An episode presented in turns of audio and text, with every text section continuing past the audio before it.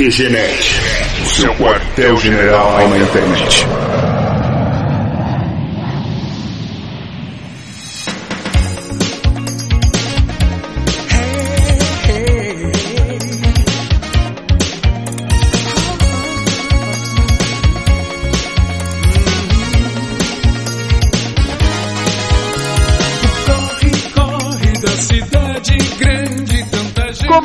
Começa mais uma edição do QG Podcast do QGNet.com.br. Aqui é o Marco e eu não conheci outro mundo por querer. E aí, seus chupacabras, aqui é o Thiago Joker e. Ah, eu sou o Toguro. Salve galera, aqui é o Dick e a flor é de cerejeira, mas o homem é o Coabra. E gente, eu tô no QGNet! Cara, a gente tá aqui sempre, isso não quer dizer muita coisa, mas enfim. mas eu não estava lá, né? Na edição de hoje a gente vai falar sobre uma das melhores séries que já existiu na história, baseado no mangá de Yoshihiro Togashi, que é Yu Yu Hakusho. E para quem assistiu a série na manchete, vai hoje sentir uma grande nostalgia, e para quem não conhece ou não lembra, é uma excelente oportunidade para conhecer. Não, não conhece ou não lembra, perdeu moral comigo, desliga essa porra, vai embora. É, não é possível, ninguém assistiu pelo Cartoon, cara. Passou no Cartoon. É, Yu Yu Hakusho, se você não assistiu ainda, você tem a oportunidade de ver pelo YouTube, e tem na dublagem original da manchete manchete ainda. E você pode também conseguir o box que saiu pela Play Art no Brasil com dublagem nova e tudo mais. E vira e mexe o Cartoon Network reprisa também, né? Mas antes de partir pro tema mesmo, comentário sobre a edição passada e também os eventos recentes que estão acontecendo no nosso mundo afora. Exatamente isso daí, então vamos lá. Força pra poder dizer Arigatou gozaimasu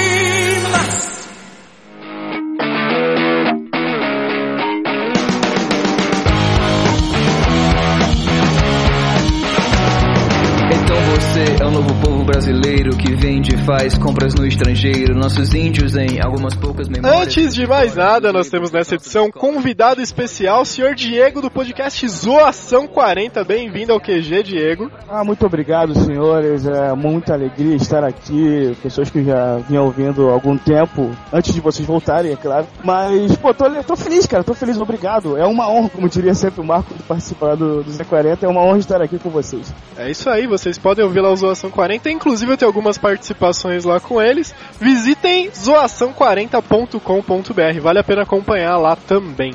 Só, só um adendo, Marco, que você sempre fala errado. Não quero te criticar. O nome do podcast é Z40 Sem Limite. No site que é Zoação 40. Mas é só uma brincadeira, tá? Relaxa. Yeah! Toma essa, Marco. ah, mas é brincadeira. Ele, Por favor, não me Eu não sei porquê, mas eu tô com um pressentimento que eu ainda vou ser zoado por mais convidados adiante. Mas enfim. eu, tenho, eu tenho premonições, sabe? Existe o respeito aqui. Você é um profissional, eu sou só um amador. Então escutem o Z40 Sem Limites em zoação40.com.br. É isso aí. Bom, o tema da edição passada foi Tá Tudo Errado 2. E a gente falou sobre os problemas do país. A gente ficou um tempão sem gravar, eis que agora o Brasil está vivendo um momento de mudança, né? As pessoas estão indo pra rua e fazendo manifestações do Brasil inteiro e até tem manifestações fora do país apoiando as nossas causas. Eu acho que o, nosso episódio passado do podcast criou uma revolução. é um momento bacana, o brasileiro parece que desacomodou, como o pessoal está dizendo, o gigante acordou. É um momento legal, a gente está tendo mudança. A principal reivindicação dessas passeatas que têm ocorrido no Brasil, que muita gente tem aderido, é a questão da passagem, né, do aumento das passagens de ônibus foi revogado na maior parte do Brasil. Eu acho que agora esse é o primeiro passo para verem outras passeatas, outras reivindicações e outras mudanças. Eu só tô com a impressão que nesse momento agora, e mesmo durante todo esse evento das últimas semanas, o pessoal tá meio perdido na causa, né? Dá a impressão que as pessoas saíram pra rua, vão pra festa, vamos lá, vão reivindicar, vão mudar, só que as pessoas não sabem exatamente o que elas estão querendo mudar, né? Até porque na, nas principais capitais, Rio e São Paulo, é, as reivindicações já foram atendidas, que é a diminuição dos 20 centavos da passagem. Só que, como os protestos já estavam marcados via Facebook, via Twitter e tal, eles estão continuando agora para reivindicar hospitais, é, educação, etc. Uma coisa que eu tava ouvindo hoje no rádio é que isso aí não é uma coisa de agora, que isso aí vai vir pelo tempo, mas o pessoal também tá, como você disse, tá um pouco perdido do que vai reivindicar. É, de repente tá faltando um pouco da conscientização do pessoal, né? Que assim, tá rolando agora também aquela briga por conta da PEC 37, só que as pessoas não sabem sabe exatamente o que é a PEC 37, né? De repente a pessoa só escutou alguma coisa, ouviu alguma coisa no Facebook e não tem certeza se aquilo realmente é bom ou não. É o que a gente fala, é sai compartilhando todo mundo, tu- tudo que vê, né? Assim, eu tive em dois dos atos aqui de São Paulo. Eu vi um lado bom e um lado ruim. Eu vou chamar de, poeticamente, de os dois lados da moeda de 20 centavos. o lado bom, realmente, essa, essa, o brasileiro falou, puta, chega disso, cara, acabou. Não, não aguento mais levar porrada, não aguento mais ficar sendo roubado, ficar calado. E resolveu tomar uma providência sobre isso. Isso é muito legal, cara. Isso é um passo, meu, mega, mega, mega importante. Mas, aí que tá. O primeiro passo é só o primeiro passo. Não adianta nada fazer tudo isso agora, né? E no ano que vem, no ano das eleições, fazer cagada de novo. Porque querendo ou não, isso tudo é reflexo de cagada que a gente fez. Pois é. A gente não, porque essa- essas porra que tá no poder não foi eu que votei, então foram vocês. É, por outro lado, uma coisa que eu. Assim, uma crítica que eu tenho quanto a isso tudo é que virou um protesto que é um montão de gente, cada um falando uma língua diferente. Cara, numa boa, né? Tem gente que tá fazendo cartaz pra tirar foto no Facebook pra ficar bonitinho, engraçado e ser bem compartilhado. É. Eu, eu fico imaginando, se eu fosse um governante, eu ia pegar e falar: tá, tudo bem, você tem o cartaz que é engraçadinho, legal, eu ri, mas o que, que você quer? Pois é. É, até uma dica que eu deixo, que a gente comentou bastante na edição passada sobre a tal da revolta burra, é, você fazer uma revolta de Facebook sem se aprofundar nos fatos. Então, assim, cuidado com isso, cuidado com informação de Facebook, cuidado com notícia que chega torta. Antes de, sei lá, levantar uma bandeira, tenta entender direito o que ela significa, tenta entender por que, que você tá brigando, né? Assim você não perde a razão lá na frente. Isso acho que vale pra todo mundo, sei lá. Sim, e não só entender pelo que está brigando, e também já pensarmos em como mudar isso, né? Não é, não é só chegar, ah, tem que ter mais hospital. Ah, É. legal, parabéns. Não, um- uma coisa que eu fico puto, cara, aqu- é aqueles cartazes, eu sou contra a corrupção. Ah, legal, né? Tipo, dá vontade de fazer um cartaz, ah, eu sou a favor da corrupção. Na- tipo, Né? cara, né? Ah, não, eu sou contra a cura do câncer. Tipo, porra, velho. Numa boa, cara. O, o único cara que é a favor da corrupção é o cara que tá fazendo a corrupção e ele ainda não é a favor da corrupção dos outros. Pois é, olha só. Muito tosco isso. Cara, no, no último ato que eu fui, foi o sexto ato em São Paulo, tá, gente? Tinha gente pedindo impeachment do Alckmin, impeachment da Dilma, impeachment do Papa, velho. Porra. Acabou de entrar, né? É, cara, porra, coitado do Papa. Mas não adianta nada. Foi eleito num processo democrático fudido e não é, meu, um caralhésimo da população revoltada que vai tirar os caras do poder, cara. Isso aí acaba se tornando um outro tipo de ditadura, um outro tipo de repressão, né? Então, galera, baixa a bola com tirar político de poder. Aguenta, porque vocês merecem esse castigo e pensa direitinho até 2014. Beijinhos, É. tá? O, mais interessante é que os políticos realmente estão se cagando com, com esse protesto, porque demorou o quê? 3, 4 dias para os prefeitos e governadores de São Paulo e Rio, né, respectivamente, se pronunciarem sobre o, pro- sobre o protesto. A Dilma falou, mas não falou nada, falou que é bonito, mas não falou nada. É, então, é, eles estão realmente se cagando, porque o povo acordou. Eu nem sei se isso é medo ou se eles também estão perdidos, sabe? Não existe um protocolo para isso, eles não sabem como reagir nessa situação toda. Verdade. O alarme Que- de fudeu deles tá no máximo, tipo, ah, o que, que eu faço? É, é, tipo, tu é eleito, aí tem lá tudo lá que você tem que fazer, mas não tem aquele botão de o povo se revoltou. Ah, isso aqui é Brasil, não vai ter isso. Mas acabou tendo, né, cara?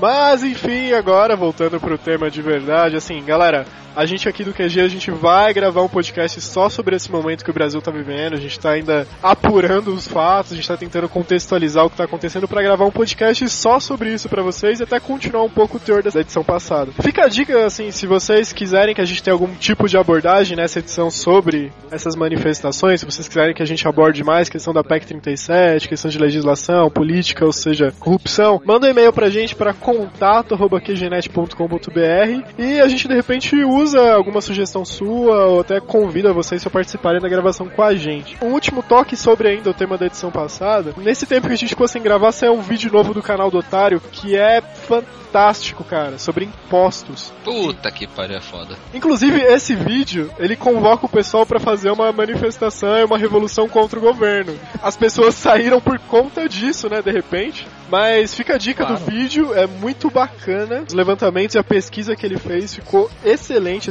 Esse é um dos melhores vídeos que ele fez. E o link vai estar no post lá em qgenet.com.br pra vocês acompanharem. E assim como a gente disse na edição passada também, vale a pena assinar o canal dele porque é bem bacana e vale a pena acompanhar. Mas assim, eu acho que o Otário ele ficou inspirado pela participação no nosso podcast e fez aquele vídeo mega inspirado pra fazer o levante dos brasileiros. Então tudo acaba combinando no episódio passado do QGNet. Então se você não ouviu o episódio passado, você tem uma derrota na sua vida. Exatamente.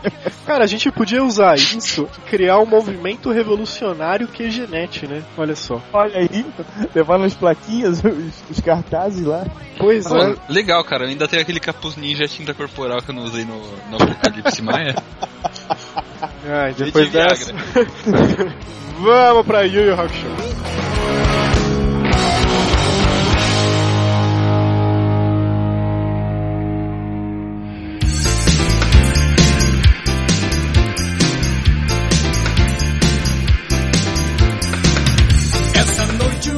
Hakusho é uma série, como a gente já disse, do Yoshihiro Togashi, que saiu na- no Japão no formato de mangá, que saiu na Shonen Jump também, né, Joker? Yes, saiu na Shonen Jump.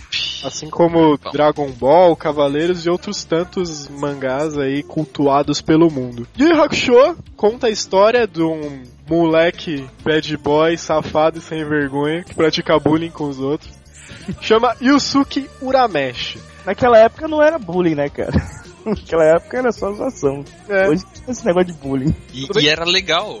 É, E assim, a história começa nos primeiros segundos do anime ou do mangá com a morte do Yusuke Urameshi. Ó o spoiler, o personagem principal morre, velho. A gente tá entregando isso aqui. Olha só. Caraca, sério? Sério que é spoiler isso? Primeiro episódio? Só que assim, o Yusuke ele era tão filho da puta, ele era tão bad boy, que nem Deus esperava que ele morresse pra salvar uma criança do atropelamento. Então o que que acontece? A morte dele era tão inesperada que não tinha lugar pra ele nem no céu e nem no inferno. Tipo, Tem- o espírito dele ia ficar vagando. E daí ele ganhou uma chance de reviver, olha só. E tem um adendo, é, esse- essa criança, ela não ia sofrer nenhum arranhão. Ele salvou a criança e ela se arranhou na testa. Então, além de tudo, além de salvar a criança e morrer em vão, ele machucou a criança. Olha como ele é filho da puta. É um filho da puta mesmo, cara. Desgraçado. E uma outra coisa engraçada, isso já é uma diferença entre o mangá e o anime, é que no mangá, o Yosuke, com 14 anos, fumava, cara. É Oh, verdade. meu Deus. Chupem moralistas. Será que quando uma série vira desenho animado, eles dão uma diminuída assim pra poder diminuir a, a censura, sei lá? Sim, sim, com certeza. É, é, tem um, um anime de pirata, acho que é One Piece, que botaram o cara, em vez de fumar um cigarro, botaram um pirulito. Pirulito. É, É. muito escroto isso, cara. Ah, mas nessa época que o Rock Show passou, sei lá, 96, 95, 95. tipo, era a época ainda que passava Tom e Jerry que um gato escalpelava o rato e depois eles ficavam amigos ainda, É, cara, ainda, ainda tinha os resquícios da escrotidão master dos anos 80, cara. Então. É verdade. Só, só uma correção, é de 92 a 95, eu falei errado. Ah, então, mais resquício ainda, cara. Tipo, mais, mais perto dos anos 80 ainda. Bom, mas só pra contextualizar, então, antes da gente continuar falando da série em si, uma coisa que fica bem é, explorada, que assim, faz parte do tema da série, é a questão do, do mundo espiritual, né? O Yusuke, depois que ele tem essa oportunidade de reviver, depois de morrer no primeiro episódio, ele passa a trabalhar pro mundo espiritual, ele vira um detetive sobrenatural. Esse mundo espiritual é tipo um mundo que serve de portão quando as pessoas morrem. A partir desse mundo a pessoa vai pro céu ou pro inferno, é um mundo de gerência, certo? É o, é o Lingenkai. É, ali, teoricamente, seria a, com, com a mitologia japonesa, né? Que tem o Rei Ema, se também tem Dragon Ball, etc. É bem mitologia japonesa mesmo. Isso. Além disso, uma coisa que parece bastante na, na série é a questão do Makai. Assim, tem o mundo dos homens, tem esse mundo espiritual, e tem o Makai, que seria uma espécie de mundo dos demônios, né? Onde ficam. Os seres que estão lá não estão mortos, assim, não é bem o inferno, mas é um os mundo yokais de que são demônios. seres sobrenaturais. É, Isso. São seres sobrenaturais que ficam lá, né? Os yokais. Inclusive, daí o pessoal fala, né? O que, que significa Yu Yu Hakusho? Vocês sabem? Na tradução literária seria brincando com o espírito, se eu não me engano. É, porque assim, na verdade, esse Yu Yu, a gente escreve igual, mas em japonês, uma mesma palavra, assim, se você faz aquele desenho diferente. Kanji. Kanji. O kanji ele tem a mesma sonoridade, a mesma pronúncia, só que ele pode ter um significado diferente. E apesar de ser. Sotaque japonês, Marco. Kanji. Kanji. kanji, né? O primeiro Yu seria uma referência a fantasma, fantasmagórico. O segundo Yu seria brincar, se divertir, relaxar. E esse Hakusho seria de papel branco, de registro e tal. Então seria uma espécie de livro divertido dos fantasmas, sei lá, uma coisa assim. Tanto que em inglês o título original ficou Ghost Files, né? É, Oh. Ghost Files. Ou então, olha só outra possível leitura. eu não vou aguentar segurar essa, cara. Eu tentei. Desculpa, gente, eu tentei. É uma referência ao Double U. Caralho. Enfim, Você não conhece Double U, cara? Que tipo de cara beirando os 30 anos é você, meu? Sério, velho, agora você acabou comigo. Esse foi o fim do QG Podcast, até a próxima edição. Teremos um apresentador novo, vocês podem ir no meu velório. Vai ser virar igual o do Yusuke? Ser deitado com a parede na cabeça, na testa? Agora vocês me lembraram uma outra linha de raciocínio, inclusive. A série de Yu Hakusho, assim, o primeiro episódio tem essa questão da morte do Yusuke. E o primeiro episódio, o Yusuke, ele, ele não quer voltar a viver, né? Porque ele tem, sei lá, ele acha que a vida dele é super chata, todo mundo fica pegando no pé dele, então ele tá feliz por ter morrido. Ia ficar lá vagando como fantasma. Ele acha É, que ele tem- inclusive é um peso pra todo mundo que tá vivo, né? Sim. É, porque ele tem um dele. flashback e tal que, que mostra lá que ninguém gosta dele direito. E a mãe dele que só vive bebendo lá na casa. Só que daí, esse primeiro episódio acontece uma coisa muito foda, que ele recebe, assim, antes dele se decidir por ressuscitar ou não, ele tem a oportunidade de ver o próprio velório. E daí ele vê as pessoas, assim, se acabando, tipo, a mãe dele triste pra caramba.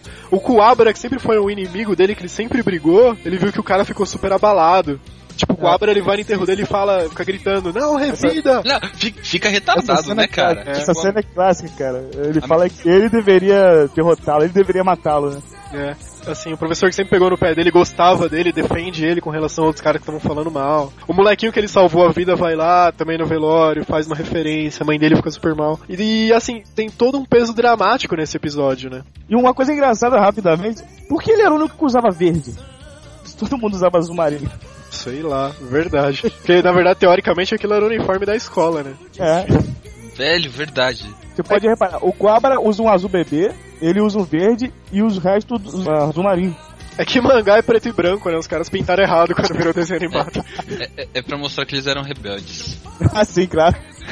Pra falar, esses caras são tão rebeldes, tão rebeldes que usam outra cor de roupa.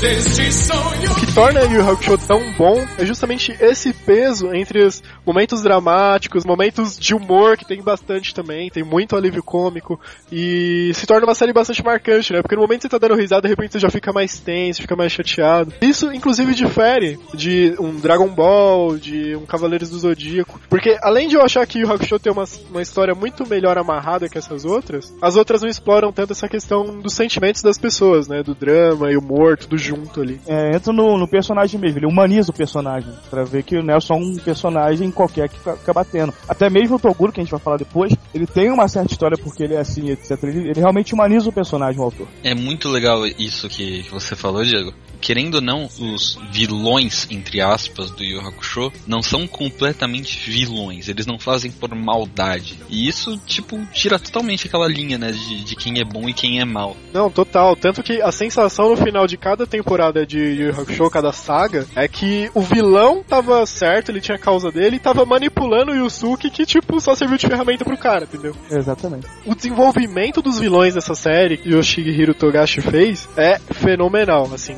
Poucas pessoas têm essa habilidade pra desenvolver personagem. O espelho se quebra e te reflete. Só vejo tristeza nos teus olhos.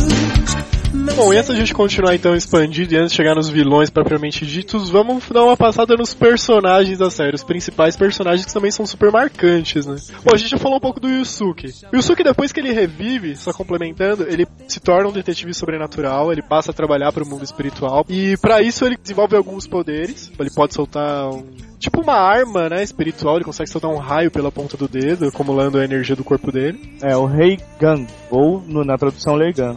Que ele acumula o reiki, que é a energia que ele tem, tipo Cosmo ou então Soma do Shurato do Cavaleiros, pra poder lançar esse tipo de, de poder de magia. E desde cedo ele também tinha bastante força, né? Ele era o bad boy da escola dele porque ele simplesmente descia a porrada em todo mundo. E isso, isso é uma coisa que eu adoro em Hakusho, cara. Nos outros animes tem muita papagaiada, magia, não tem porrada. E o Hakusho tinha porrada. É uma das coisas que eu mais adorava no anime. Era muito dinâmico, né, meu? É, era a, a porrada, porrada sincera. É, Fica ele com mano. São sensacionais, cara. Eu, eu adoro Dragon Ball, cara, mas um negócio que me deixou traumatizado foi a porra da luta com o Freeza. Ah, os três minutos, os três minutos que, que duraram três temporadas. É, cara, tipo, meu, eu falo, meu, como assim, cara? O que, que tá acontecendo aqui? Vai, explode, porra! Sabe? Cara, Dragon Ball eu vi uma teoria depois, eu li na internet, que na verdade demorou todo aquele tempo porque eles estavam lutando em velocidade supersônica, só que pra gente passou em câmera lenta, pra gente poder acompanhar. Por isso que demorou É. pra caramba. É, faz sentido.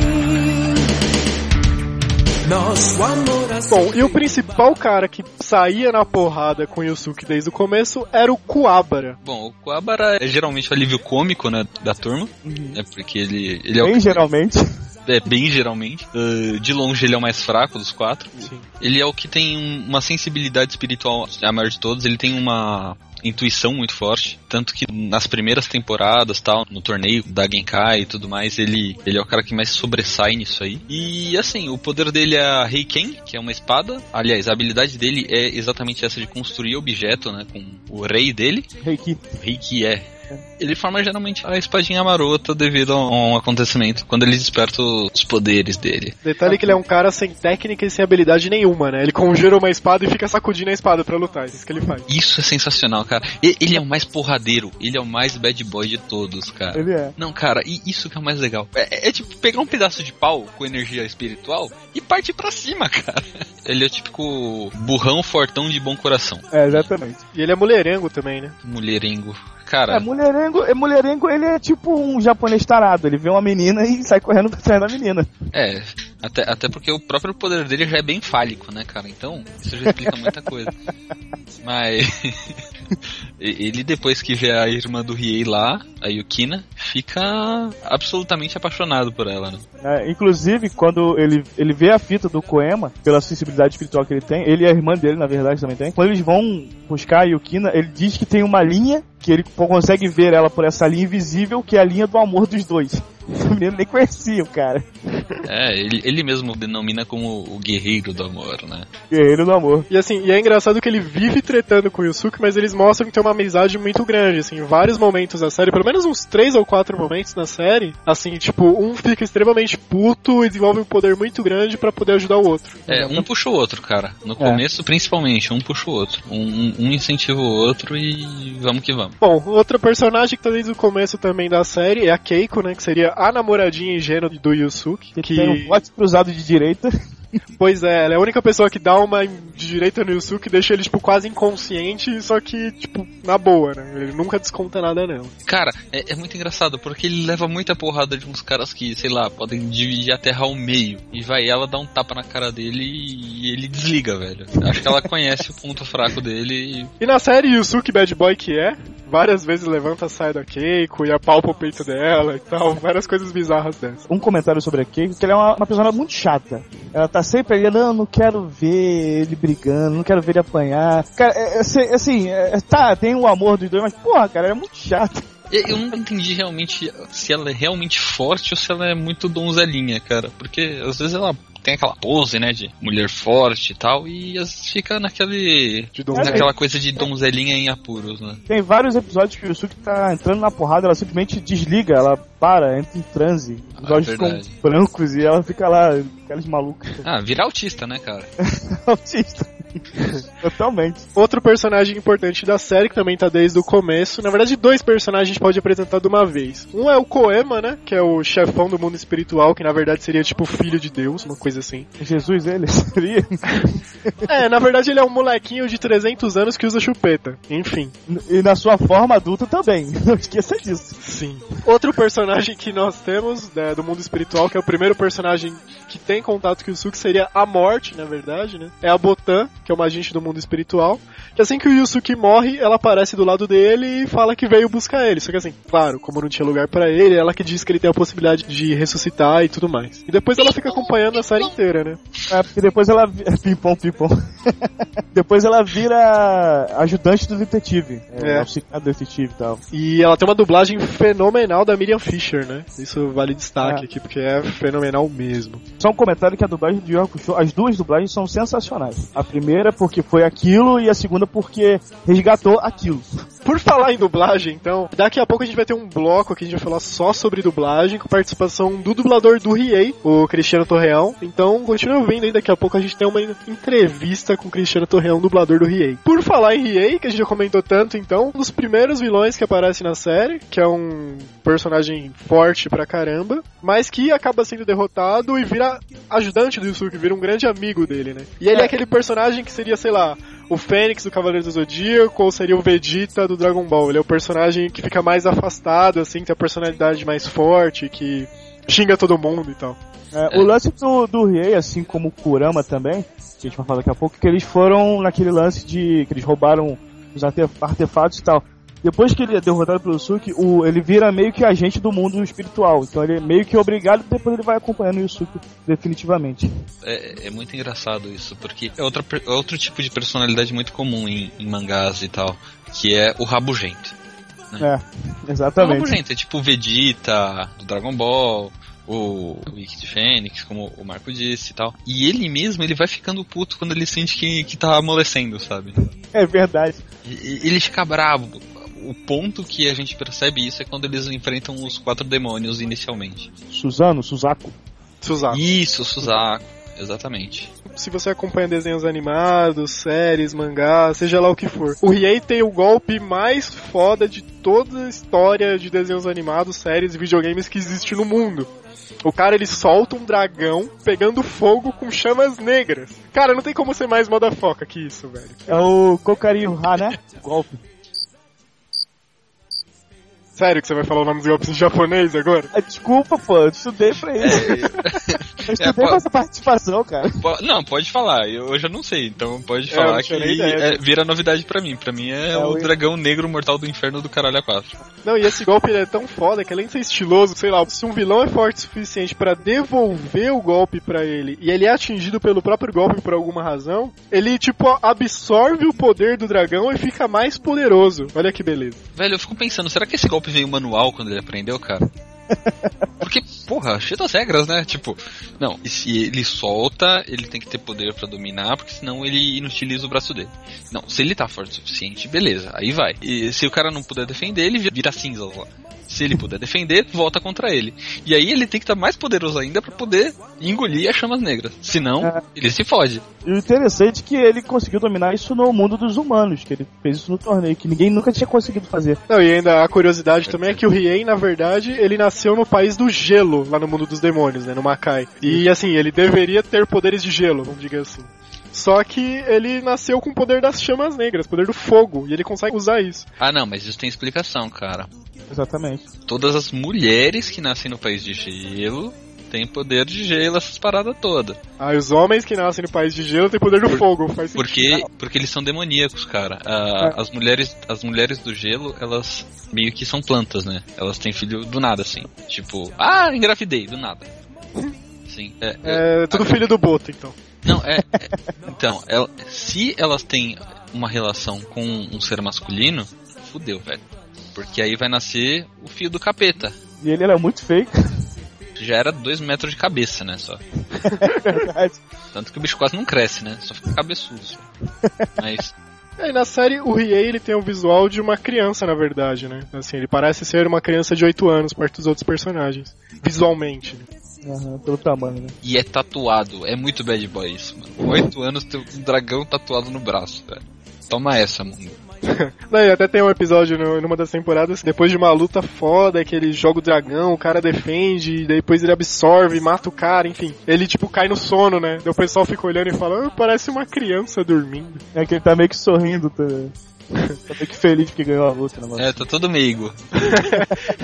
É, e outro personagem que aparece junto com o Riei na série, que assim, ele aparece supostamente como inimigo, mas ele nunca luta contra o Yusuke e companhia, é o Kurama, né? Que ele seria o Shun da turma. É. Não a tão bichona do grupo no- nos nossos estereótipos de heróis japoneses. Marco Feliciano não gosta de Kurama. É, mas o Kurama não é tão gay quanto o Shun. Ele nunca parou pra se deitar com um homem numa casa vazia, né? É, ele é só o fenótipo, na verdade. Ele tem uma personalidade forte também, não é nada muito assim. É, Mas o, o Kurama, na verdade, ele era um demônio, ele vivia numa caia, assim como o Riei quando nasceu. Só que lá ele é morto. É, ele é ferido, na É, verdade, um ferido mortalmente e, e passa o espírito dele pra uma criança recém-nascida. Não, Tipo, não, ela, tá- ela tava grávida, na verdade. Ela tava grávida, ele foi lá e destruiu o espírito da criança e se transferiu pra criança. Ah, que bonzinho. Tá vendo? Ele é um cara legal. Vocês ficam zoando ele aí. O Daí, estatuto do Nascituro ia proteger a criança. É verdade. ele, ele cresce como uma criança normal, ele vai pra escola como todo mundo. Pelo que eu entendi, ele tem uma faixa etária parecida com o Yusuke, deve ter seus 14, 15 anos no começo da série também. Só que ele tem todas as lembranças dele como demônio. Então, assim, ele- os mesmos poderes que ele tinha na outra vida ele mantém, apesar de mais fraco. Isso. E ele tem o poder de manipular as plantas. Ele consegue é, pegar uma planta e fazer com transformá-la numa arma. Tanto que a principal arma dele é um chicote de rosas, que é muito mais másculo do que o do Cavaleiro de Peixes e o Cavaleiro do Zodíaco, né? É verdade. Convém? Eu acho que o, o autor deve ter visto, pô, vou botar esse cara com uma rosa, mas Carlos Zodíaco já tinha lançado. Pô, mas eu vou fazer um chicote de rosas. Nada de ficar lançando rosinha pra tudo quanto é lado. Não, e pra já eliminar qualquer possibilidade de, de falar, não, esse cara é boiola, ou ah, esse cara não tem meu respeito, já na primeira vez que ele realmente luta pra valer, né? O rei já fala, é. Vocês têm dúvida porque eu quis ele como meu amigo? Porque eu não quero ter ele como meu inimigo. É verdade. Bem Aí sinistro. todo mundo fala, uh, he's bad. que medo. Na verdade, ele dá uma apavorada no outro demônio gigante, né? Daí o cara, tipo, fica desesperado com medo dele. Ah, o, o demônio de pedra lá se fode animal, cara, na mão dele. Não, que o Kurama, na verdade, ele é o cara inteligente do grupo e tal, só que ele é um cara super frio, né? Ele, tipo, meio que faz o que é preciso pra vencer uma luta. Realmente. Mesmo sabendo as consequências, vamos continuar. Bom, e daí, a última personagem aqui que eu vou apresentar, já dá pra gente começar a falar das sagas mesmo de Yu Hakusho. Que a personagem é a Mestra Genkai. A Mestra Genkai, ela é uma velhinha, já tá no fim da vida, mas só que ela tem, assim, mega poder, porque ela era uma lutadora quando era mais jovem. E ela aparece pela primeira vez quando ela promove um torneio pra eleger o sucessor dela, pra quem ela vai passar a doutrina de artes marciais e tal. Quando ela promove esse torneio, um demônio, que tinha ah, a fama de roubar doutrinas, de matar mestres e pegar a técnica pra ele, é, entra nesse torneio e o Yusuke é incumbido pelo mundo espiritual de impedir esse cara de ganhar o torneio. O que que acontece? Yusuke vai junto com Koabara, eles participam desse torneio e o Yusuke vence o torneio. Mas ele é obrigado a ficar lá três meses treinando com ela e são tipo, os piores três meses da vida do Yusuke. É, porque ele, ele odeia treinar com ela, ele acha uma velha rabugenta, chata, que fica ah, escrotizando ele. Escrotiza mesmo, cara.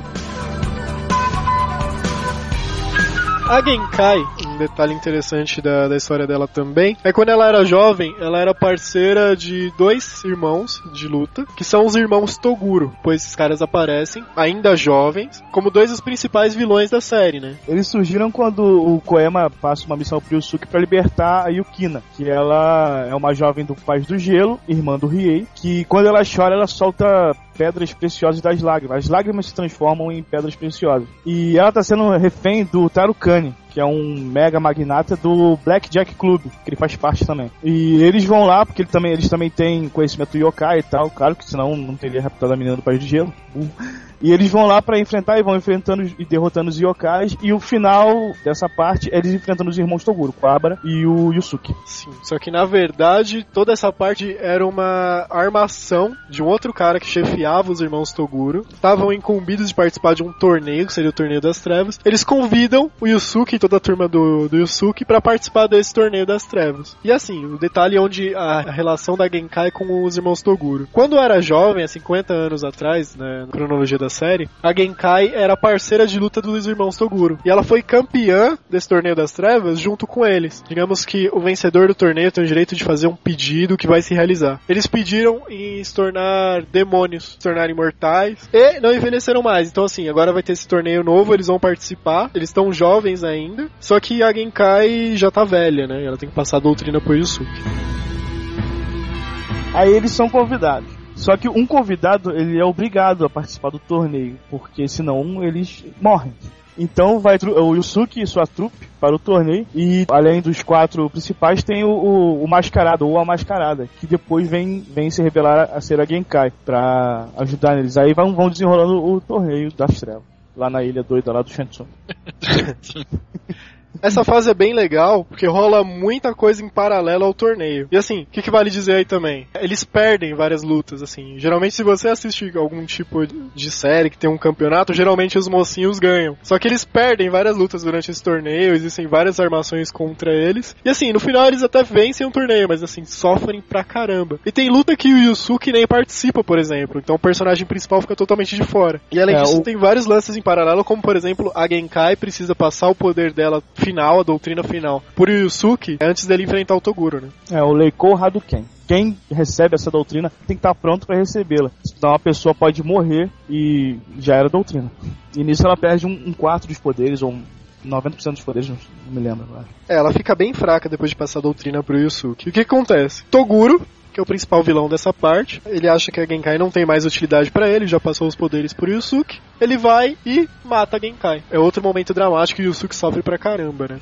Ah, mas outra coisa importante de dizer é que a Genkai entra no torneio disfarçada como a mascarada.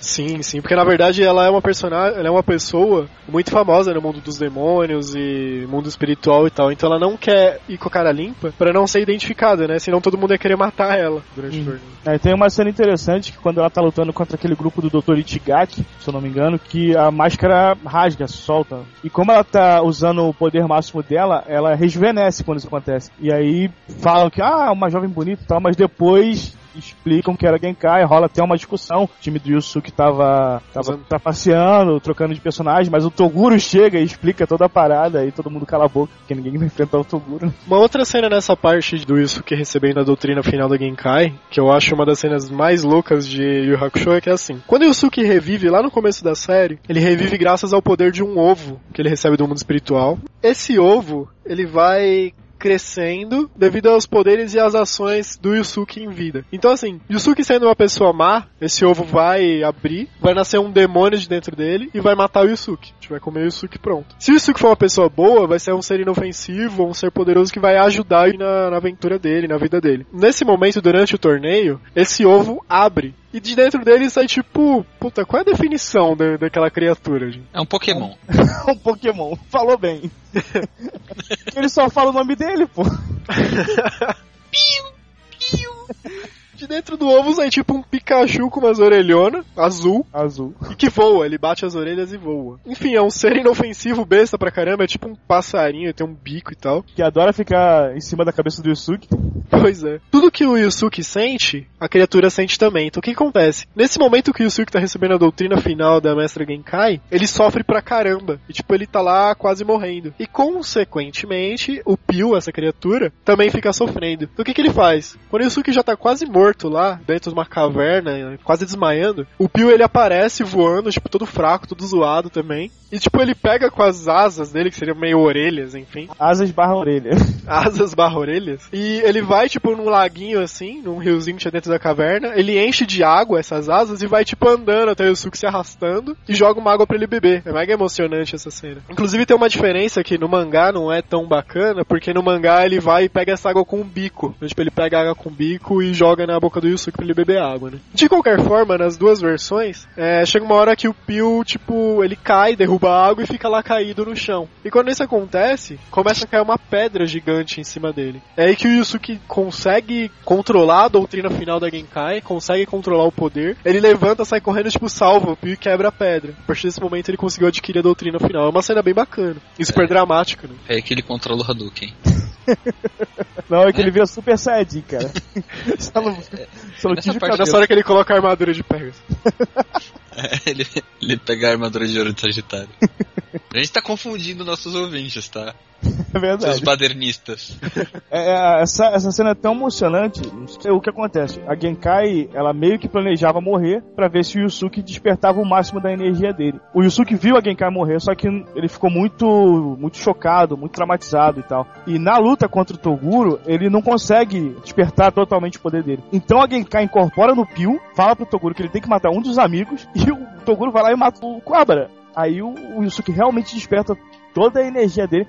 E é um dos momentos muito emocionantes que o, Yusuke fica naquela, naquele transe maluco, autista doido lá, fica andando pelo, pelo estádio destruído e, e o Toguro falou que ah, não é, não é o bastante eu matar um, vou ter que matar outro. Aí quando ele vai atacar alguém, o Yusuke aparece do lado dele segurando a mão dele, e aí o Toguro começa a sentir medo, que é uma cena muito interessante que ele fala, isso que eu tô sentindo é medo. Pois e é. Fica ansioso e tal. É bem Tanto bacana. tem- essa cena tem até um negócio que é bem, bem legal, que assim, antes de chegar nesse momento que ele mata o Coabra, Toguro ele começa a soltar uns bagulhos, tipo, ele se transforma num demônio e começa a soltar, tipo, um, absorver as almas de todos os monstros que estavam assistindo a luta, né? Todo mundo que tava em volta começa a perder as almas e morrer no estádio que tá rolando o torneio. Isso torna o cara mal. É verdade. Porque Ah. a galera tá, tava todo mundo ali, ah, eu sou Toguro, e todo É. mundo de repente começa a morrer. Ele começou a matar quem torce pra ele, velho. Cara, são demônios, velho. Mas Ah, o. mas, mas se não fosse a- o Pio fazendo a barreira lá de, de energia, meu, a irmã do Kuabara, a Keiko, ia tudo pra vala, meu. Aí que tá, ele sabia que tinha barreira. Por isso ele matou só os demônios. Toguro não é mal. Olha aí. Ele era, Mas voltando. ele era um cara bom que matou os demônios, olha aí. Ele manja de Pokémon também, cara. Que foda.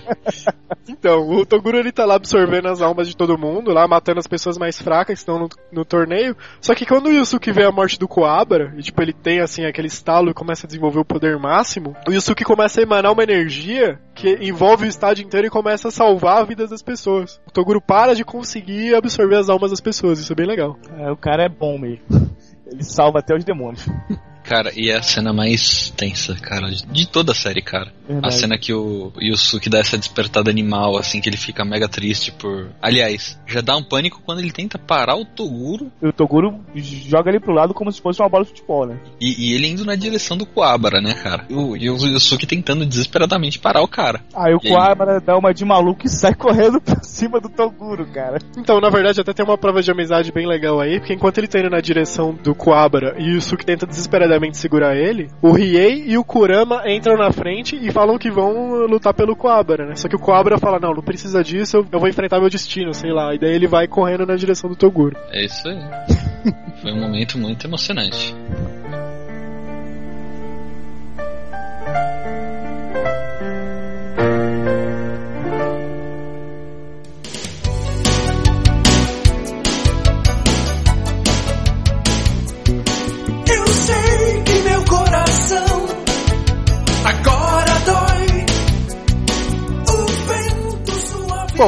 Torneio foi organizado, na verdade, por uma espécie de amigo do Toguro, seria o chefe do Toguro, não sei dizer bem. Que é um humano normal, que é um psicopata, que aposta na vida e se aproveita da vida de demônios e pessoas inocentes e tudo mais. E, enfim, é um cara mega frio. E a ideia do torneio era arrecadar fundos para criar uma túnel entre o mundo dos demônios, o Makai, e o mundo dos homens. Só que assim, nessa luta final, o Sakio ele aposta a própria vida que o Toguro ia ganhar a luta. Só que o Toguro não ganha. Então o Sakio morre junto com a explosão do torneio e assim termina uma das fases mais bacanas do Hakusho. É, Só um comentário que os outros inimigos são mais fortes, mas eu, na minha opinião, eu acho que o Toguro é o, o- o inimigo mais antológico de vilão, né, no caso. O vilão mais antológico do Hakusho. Sim, Eu acho que o, o Sensui e o... O Yomi não é bem um vilão, né, mas mais do que o Sensui, mesmo sendo mais fraco, eu acho que o Toguro é o, é o pica. É, se bem que os que começam como adversários dele no torneio das trevas, os mais legais assim acabam virando amigos, né, dele. É Que verdade. é o Jin, o Tio. O Tio é um barato, cara. Nossa. Tio- o Tio é ótimo, cara. Tio tá bêbado de novo, mas que pinguço! Ah, qual é? Vamos nessa, eu sou forte, rapaz. Não grita não, Santa, calma, muita calma nessa hora. Eu já ouvi que você é forte e eu tô com vontade de lutar. Vamos lá que eu vou te arrebentar. Vem, vem, garotão, vem! Ah, você está duvidando da minha força e bravura? É, esse cara aí deve estar bêbado. Tá viajando na maionese, chamando o urubu de meu louro. É isso aí. Vale dizer que o Toguro, na verdade, assim, no comecinho da série, ele era o guarda-costas do Tarukani, teve um plano, ele convidou os caras pro torneio, ele, sei lá, promoveu a porradaria. Só que fica claro no final do torneio que o Toguro, na verdade, ele só queria ser derrotado por alguém mais forte que ele. Ele só queria achar alguém que respeitasse os amigos, que lutasse pelas pessoas e que tivesse mais poder do que ele. Porque, na verdade, quando ele era jovem, na época da Genkai, ele não foi forte o suficiente para enfrentar um demônio e todos os amigos dele, os discípulos dele, morrem por causa da fraqueza dele. E por conta disso, ele cria essa obsessão por ser mais forte. Então, o que que acontece? O Kuwabara, que ele supostamente matou, ele não atingiu nenhum ponto vital. O Kuwabara não morreu de verdade. Só fingiu. É. que. Por isso que poder despertar o poder. A Genkai, que ele matou mesmo e que, enfim, de certa forma foi enterrada e tal, a Genkai ela volta a viver depois do torneio. Ela volta a viver porque o desejo, lembra que eu falei que lá no começo o Toguro ele venceu o campeonato e desejou se tornar um demônio e tal, o desejo dele foi realizado. O desejo da turma, quando ganha o torneio e o Suki e tal, é que a Genkai voltasse a viver, ganhasse a vida de volta. E daí a Genkai é ressuscitada pelo mundo espiritual. Então Tanto- assim, na verdade o plano do Toguro era só achar alguém mais forte que fosse bom ele não mata o Cobra de verdade e ele não mata a Genkai. Ele só mata sabendo que ela ia reviver. Olha só. É, e tanto que, o, se não me engano, o Koema, ele guarda o, o corpo da Genkai sabendo que, que eles iam fazer esse pedido se vencessem o torneio, pra ela poder reviver. Então, na verdade, fica clara a sensação aí que o Toguro tava manipulando a galera pra realizar o plano dele de achar alguém mais forte. Ponto. Exatamente. e conseguiu, né? E valeu se não acontecer. A gente fez o que é certo. Não vou me machucar. Eu nem me importo mais. Terminando o Torneio das Trevas, surge a segunda saga do Yu Yu Hakusho. Na verdade, assim, né? Sei lá, a primeira saga dura uns 70 episódios, então o resto da série vai mais corrida. Mas a segunda saga é a saga do Sensui, que é o vilão. Quem era Sensui, né? Sensui era um detetive sobrenatural, assim como o Yusuke. Foi antecessor do Yusuke, inclusive. Antecessor. É, foi antes do Yusuke, ele é mais velho até, né? É o Senpai que ele fala. É. Veterano. E ele era o cara que era assim, escoteiro. Era o cara politicamente correto, ele fazia tudo certinho, matava os demônios. Demônio é mal, humano é bom, já era. Só que num determinado momento, ele vê os humanos, humanos maus, inclusive o Sakio, que a gente comentou agora, torturando demônios. É a galera do Black Cap. É Black Book Club. Ah, ah, acho que ficou como Black Book Club, cara. Clube do Livro Negro, em algum lugar. É, o desenho ficou Black Black Club. Eu falei Black Jack porque eu lembrava do jogo de cartas. tá. Ok. Tá, E- tá beleza, tá beleza. Sensui dá uma pirada, ele some por 10 anos, tipo, deixa de ser detetive sobrenatural e volta logo depois que o torneio é encerrado. E ele surge querendo retomar o plano do Sakio, fazer um túnel que liga o mundo dos demônios com o mundo dos homens. E ele consegue fazer esse plano, ele reúne uma turminha lá, sete, na verdade seis capangas dele com desenvolveram superpoderes, É. e ele começa a construir um túnel, esse túnel de ligação. É, só rapidinho, esse- essa galera que são os capangas dele, um é o Toguro, o mais velho, na verdade, que é o menor, que não morreu, que ele, através do Toguro que ele descobriu esse lance do túnel, e os outros são humanos normais que conseguiram poderes devido à abertura do túnel. Aí o Toguro, a gente acabou não falando dele na primeira parte, mas esse Toguro é o Toguro irmão mais velho, É mais que a gente veio falando até agora. Ele também virou um demônio. Só que ele assim, ele fica meio de sidekick do Toguro, né? Só que no fundo ele é imortal, na verdade, porque ele consegue se regenerar e mover os órgãos dele pra qualquer parte do corpo. Então assim, durante o torneio, o Toguro joga ele a milhares de quilômetros, tipo, explode o corpo dele, por uma razão, enfim. Acho que nem vale a pena Depois, comentar. depois que o Kuwabara também deu uma raquetada que esmigalhou o cara também todinho, né? né? Ele transformou a Reiken numa ra- numa raquete de tênis, cara. Cara. Sensacional. E daí o Toguro ressurge como capanga do Sensui também. E assim, Sensui, ele é um cara que ele tem um poderes até parecidos com o Yusuke, só que ele tem muito mais técnica, tipo super campeões agora. Ele cria umas É. bolas energéticas e chuta essa bola energética. E outro detalhe sobre ele é que ele tem sete personalidades também, né? Nossa, E isso tá- foi ele- uma zona, rapaz. E ele também tá com a fita com todos os males da humanidade. Que o Riei era louco pra assistir. É verdade.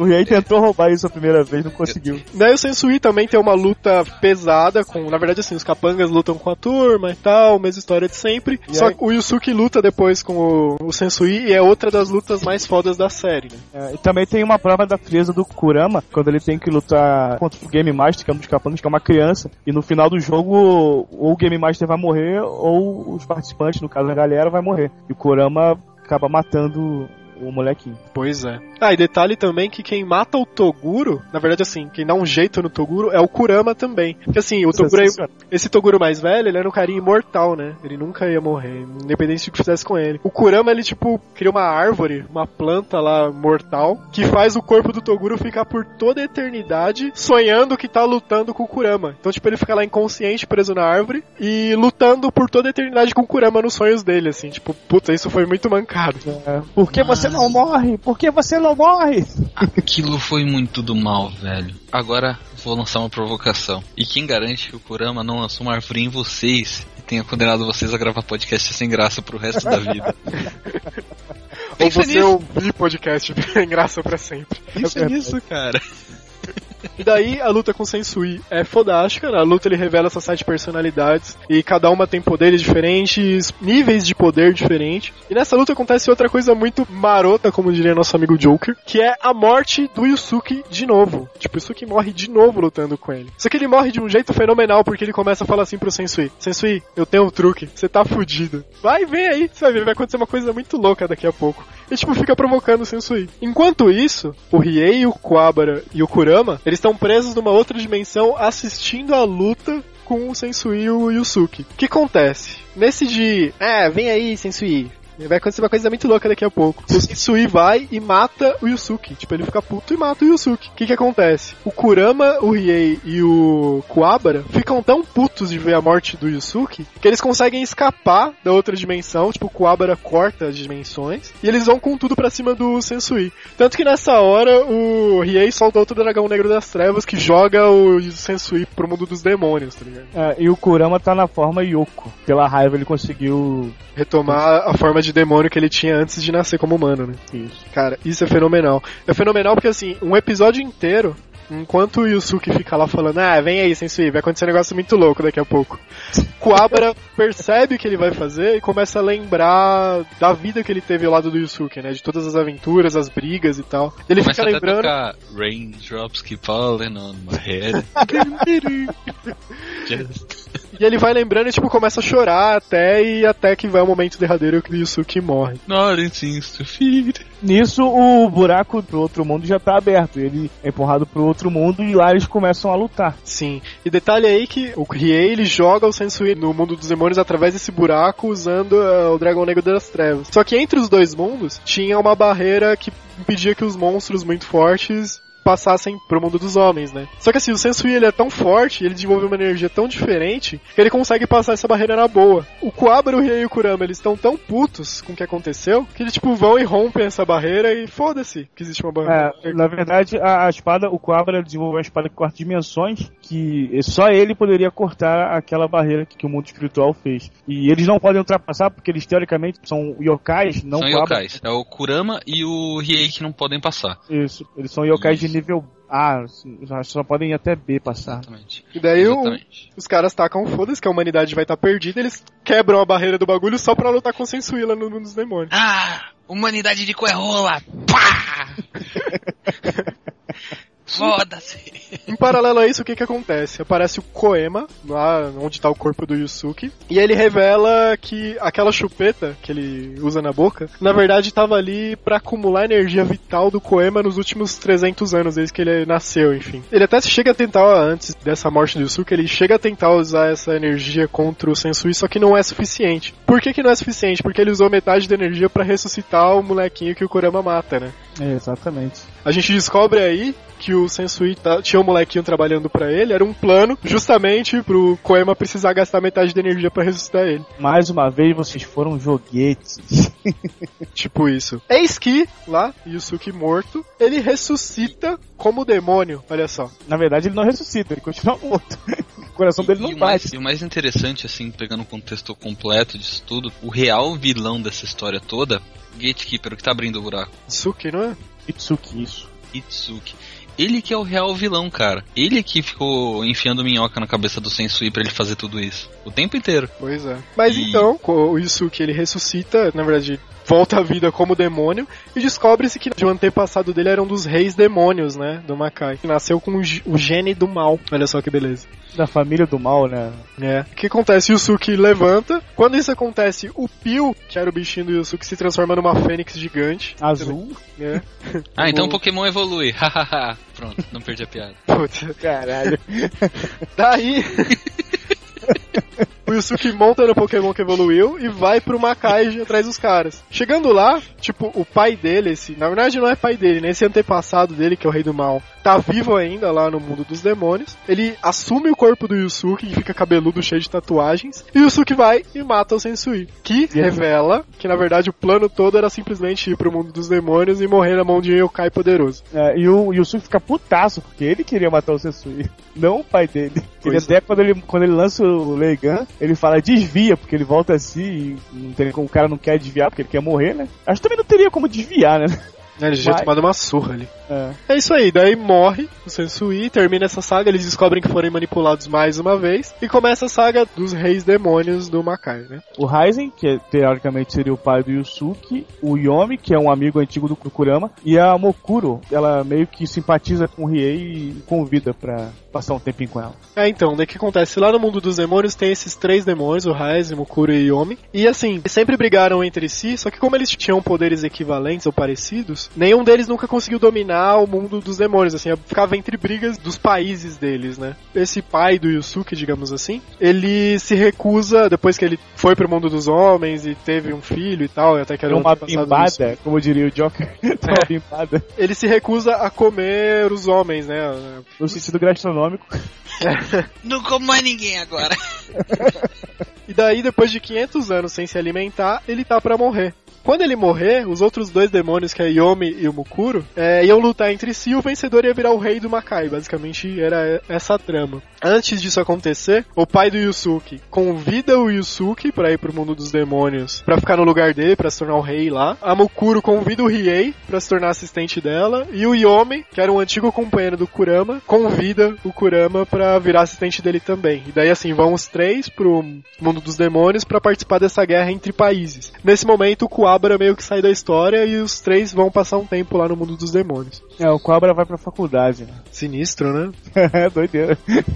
Você prefere qual? Ir pra faculdade ou pro Macai? Olha, cara, a minha faculdade foi bem parecida com Makai, assim.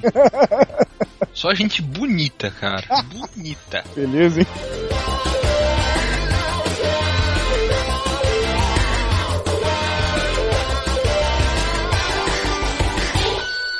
Bom, chegando lá, o pai do Yusuke realmente morre e o Yusuke surpreende todo mundo com uma proposta. Ele resolve fazer um novo torneio no Makai, que o vencedor vai ser o grande rei lá do mundo dos demônios. Então começa um torneio, mais um torneio na série. É, o interessante dessa parte é que o Yomi não estava acreditando que ele ia fazer isso quando o Yusuke chegou lá de peito aberto. E ele, ele, ele, na verdade, ele pretendia trapacear com o filho dele e tal. Só que quando aparecem os amigos do Raizen, que é um, também yokai super poderosos, estavam escondidos, ele sente aquele fervor da luta e tal, e a Mokuro também, e acabam realmente indo pra porrada mesmo no torneio, sem trapaça, sem nada. E tanto os grandes reis como o Yusuke, Kurama e Riei participam também. Na verdade, porrada de yokai participam. Sim. E na verdade quem acaba ganhando um torneio é um cara que não tinha nada a ver, era um amigo do pai do Yusuke que declara a paz entre os demônios e os humanos e diz que vai ter um torneio de tempos em tempos, assim, um lance democrático. O mais bizarro aí é que a galera mais forte ela foi perdendo porque ela foi ficando cansada da, das batalhas. A Mokuro que perdeu por uma antiga amiga do Raizen porque ela já estava cansada de uma outra batalha que ela tinha tido. Corria aí.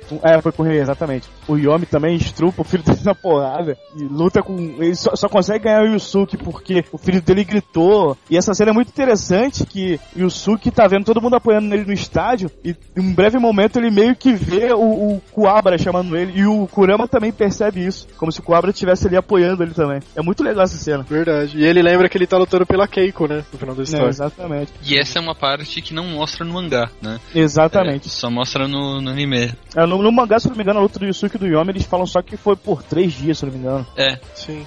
Assim. Bom, antes da gente comentar das diferenças do mangá, então só depois de toda essa história que a gente contou, só pra dar uma contextualizada, basicamente, assim, Yu Hakusho é dividido em quatro fases. A primeira é a do detetive sobrenatural, que consiste dessa parte que ele ressuscita, fica fazendo algumas missõezinhas mais bestas pro mundo espiritual. É uma parte mais engraçada, mais ingênua, assim, mais divertida de acompanhar. Depois tem a parte do Torneio das Trevas que é mais tensa, o teor vai pra porradaria, fica dramático. E nessa parte até entra o Koema bastante, de alívio cômico, né? Passando essa parte, tem a parte do Túnel das Trevas, que é a fase do Sensui, que também muda totalmente o tom da história, já vira uma história um pouco mais adulta, entra a questão de matar um ser humano que não é um demônio, as questões psicológicas por trás disso, o que é crime e o que não é. E por último entra a fase do Makai, que é esse torneio, que tem a parte dos demônios, a Terra para de aparecer na história, o mundo espiritual também para de aparecer um pouco, e daí também é mais porradaria. E outra coisa que a gente tem que falar também, que a gente tá quase esquecendo aqui, é a parte da dublagem, né? Ah,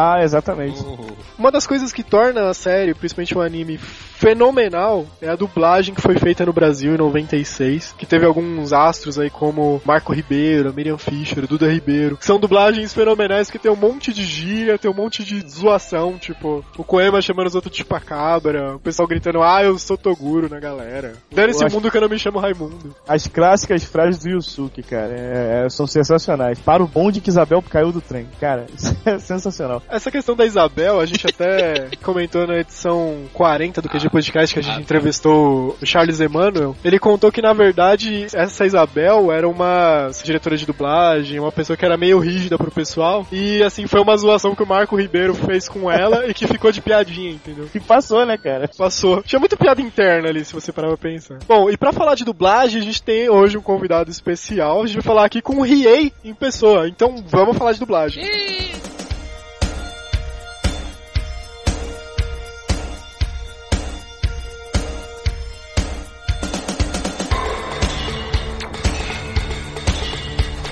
Galera, e pra falar de dublagem, a gente tá contando com a participação do ator, diretor de dublagem, compositor, cantor e dublador oficial do Riei.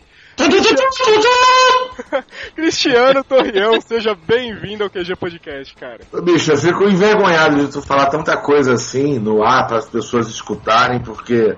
É, primeiro, boa noite para todo mundo que tá escutando, mas, pô, eu fico envergonhado, bicho. Eu não sou tudo isso, não. Sou um ser humano normal que adora fazer arte.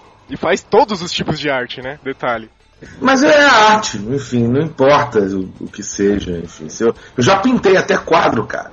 Pô, Olha só. eu tenho quadros pintados na minha casa por mim, cara. Caramba. Então na sua casa o pessoal só escuta a sua música, o pessoal só vê você na TV. Não, não, graças a Deus meus quadros são horríveis, não tenho nem coragem de mostrar. Tem um quadro que é uma bunda, velho. Cara, eu queria muito que podcast tivesse imagem agora. Eu não quero ver a bunda de ninguém, tá?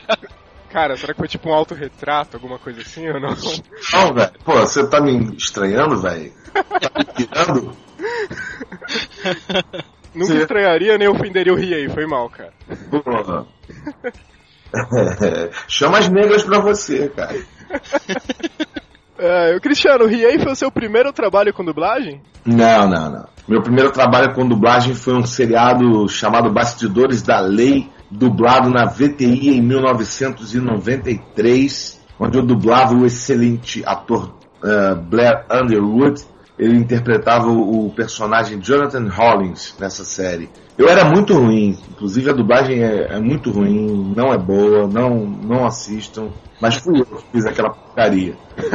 Antes de carreira a gente faz muita coisa ruim, né? A gente tá ainda começando, né? Mas, pô, foi o primeiro, né? Foi ali que eu comecei a aprender com os meus erros. E continuo aprendendo com eles. Mas o Riei foi assim um personagem que fez mais sucesso, assim, digamos. Na verdade, esse sucesso do Riei foi inclusive uma coisa muito doida, né, bicho? Porque quando surgiu o Riei em 96 para 97, parece, que a gente começou a dublar o seriado e tal, ah, era um trabalho como outro qualquer, né? Era uma série, fiz o teste, é, passei no teste e, inclusive, eu reclamava o tempo inteiro, eu falava, gente, Kurama é uma mulher, Kurama Pô, bicho, que era estranho, né?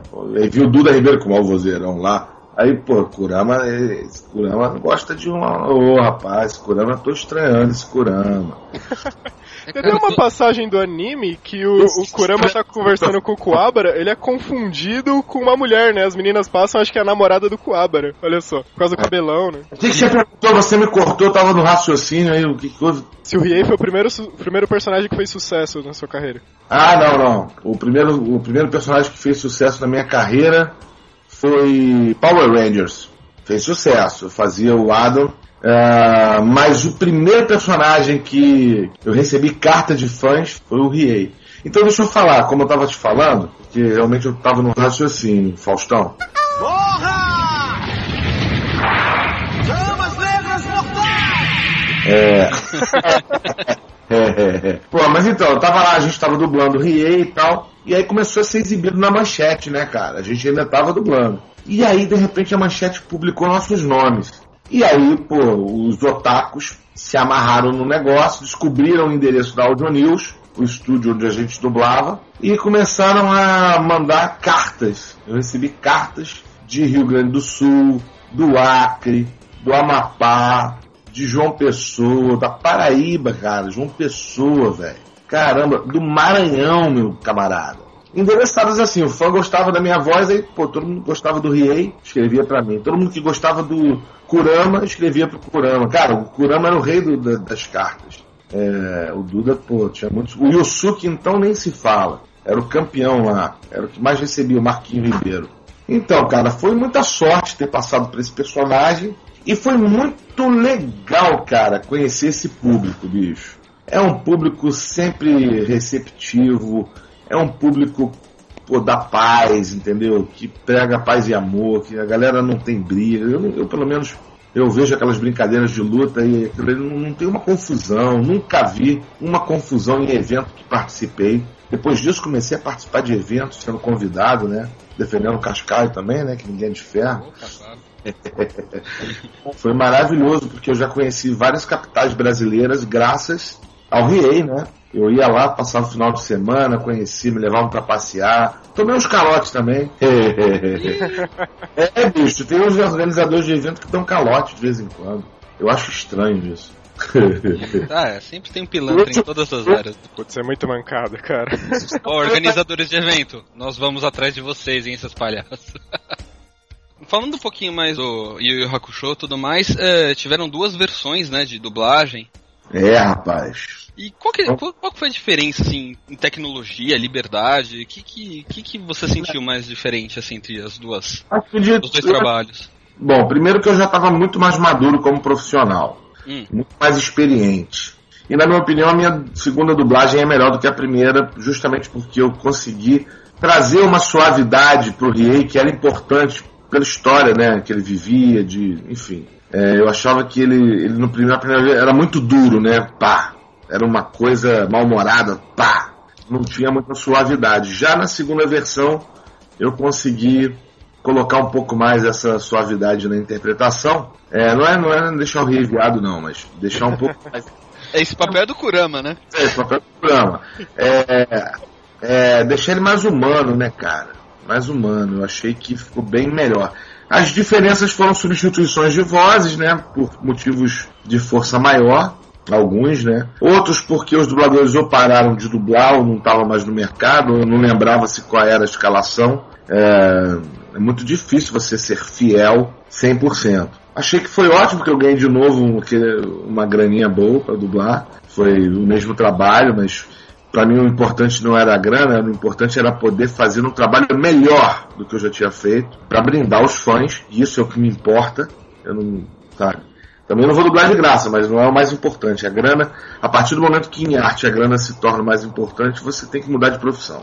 Eu tava assistindo também, eu dei uma assistida nas duas dublagens, tanto na clássica quanto na da mais recente que tem em DVD e saiu na Cartoon Network. Eu senti mesmo, ah, você fez uma voz um pouco mais adulta no Riei, essa segunda dublagem, né? Ele tá um pouco mais maduro mesmo, né? Exatamente, ele ficou um pouco mais humano. É um pouco mais. é, é, é, maduro, talvez sim. Talvez sim. Não ficou tão esganiçado, não ficou.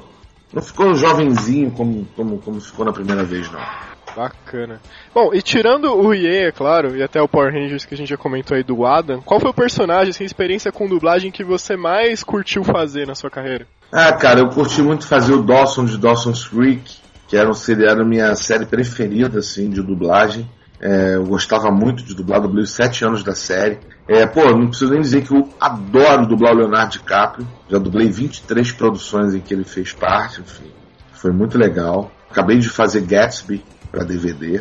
Ah, que legal. É, pois é. Mas você dublou só pro DVD ou pro cinema também? Não, não vão sair versões dubladas em cinema do Gatsby. Eu achei até uma pena, né? Porque seria ótimo que, que, que saísse. Seria bem interessante de assistir de novo o trabalho no cinema, como eu assisti em Django, né? Django foi, foi maravilhoso fazer o trabalho sob direção do Manolo Rey.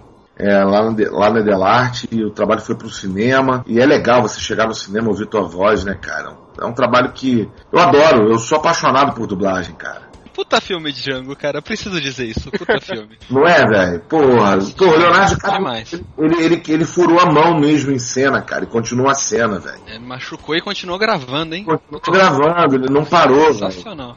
Como é que pode o cara não esquecer o texto, velho? Muito doido. Tipo assim, uma dor, filha da puta, entrou um ferro na mão. Surreal, cara. Surreal. Hoje em dia a gente também vê uma, uma mudança assim na área de dublagem e tal que tá indo para outras mídias, né? Tô, tô vendo cada vez mais que jogos de videogame e computador são dublados tudo mais. Queria saber se você tem interesse ou já dublou nessa área? Como, como é a sua visão nisso aí? Ah, já fiz uns trabalhos aí no Diablo 3, umas participações em outros jogos. Cara, eu acho fantástico você, o seu trabalho, né, o trabalho dos dubladores ser, ser valorizado pelo público em geral. Todo mundo gosta de jogo dublado. Isso aqui é interessante, né, cara? É, acho que fica mais real, né, você ouvindo as vozes em português, é, quando é bem feito também. Tem muita coisa ruim, né? Ah, sim, sim. Então, assim, é uma coisa, é um mercado que que eu, pô, se eu puder me especializar nele, eu vou, vou se eu tiver essa oportunidade um dia, eu vou me especializar com certeza. Nossa, e, e já dá pra falar que, assim, cada vez mais tá, tá muito melhor mesmo. Eu, eu tenho o Diablo 3, achei sensacional a dublagem. Outros jogos, inclusive eu tô jogando um agora, chama Last of Us, é, a dublagem é perfeita também. Tô, tô achando sensacional esse, esse mercado agora nacional e mostra como, como to, o mercado se importa com o fã, né? Injustice também, né? Que pegaram todos os dubladores do desenho da Liga da Justiça e colocaram no jogo. O dublador do filme do Batman também. Ficou fantástica a dublagem. É. Pois é, cara. Então, esse, esse é o grande cuidado que, pelo menos, as pessoas que vão trabalhar com o jogo têm que ter mesmo, sabe? Não, não, não pode ser uma coisa feita de qualquer maneira, toque de caixa. Nós até temos uns estúdios aqui no Rio de Janeiro que estão querendo, além de pagar menos ao dublador, estão é, querendo estragar o mercado, cobrando preços irrisórios e fazendo um trabalho pífio. É, que na hora que o fã for, for jogar vai ficar puto, entendeu? Porque estão botando atores sem experiência alguma é, de interpretação para poder interpretar. E aí o que, acontece? Vai soar falso, vai parecer um monte de, de, de gente sem qualificação fazendo um trabalho que vai ser consumido por milhões de brasileiros, sacou? Bom, mas será que então as produtoras de game pagam menos do que uma produtora de cinema para uma empresa de dublagem? Não, na verdade não. As empresas de game elas pagam direito. O problema é o empresário dessa casa de dublagem que está fazendo dumping é que quer pagar menos pro profissional, porque ele ganha muito e paga pouco, sacou? Tecnicamente tem diferença esses dublar para uma mídia e dublar para outra, assim? Tem muita diferença. A exigência internacional, né, os caras que mandam no trabalho, eles têm uma, eles exigem que você grave muitos arquivos em muito pouco tempo.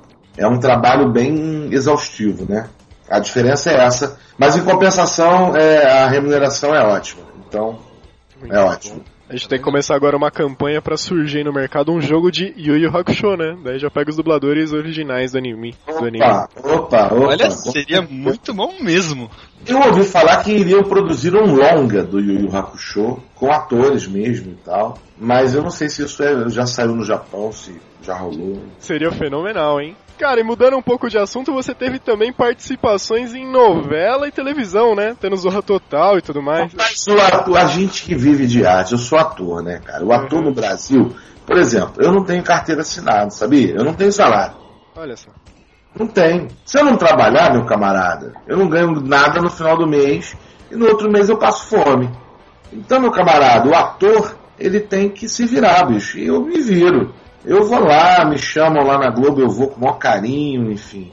E adoro, adoro. Eu vou fazer uma novela, sei lá de quem, mas vou fazer. Você acha mais difícil atuar na televisão do que fazer uma dublagem, por exemplo? Eu acho difícil atuar. É, não é fácil, entendeu? É, é difícil, é difícil. Precisa estudar, precisa se dedicar, precisa exercitar, sabe? É, um ator não se faz do dia para noite, sacou? É um processo de amadurecimento. É, uns amadurecem mais rápido, outros amadurecem mais devagar. Mas é isso, cara. O importante é estudar. Estudar, se especializar. Porque aí você é, tem um pouco mais de chance de conseguir alcançar alguns objetivos mais palpáveis, né?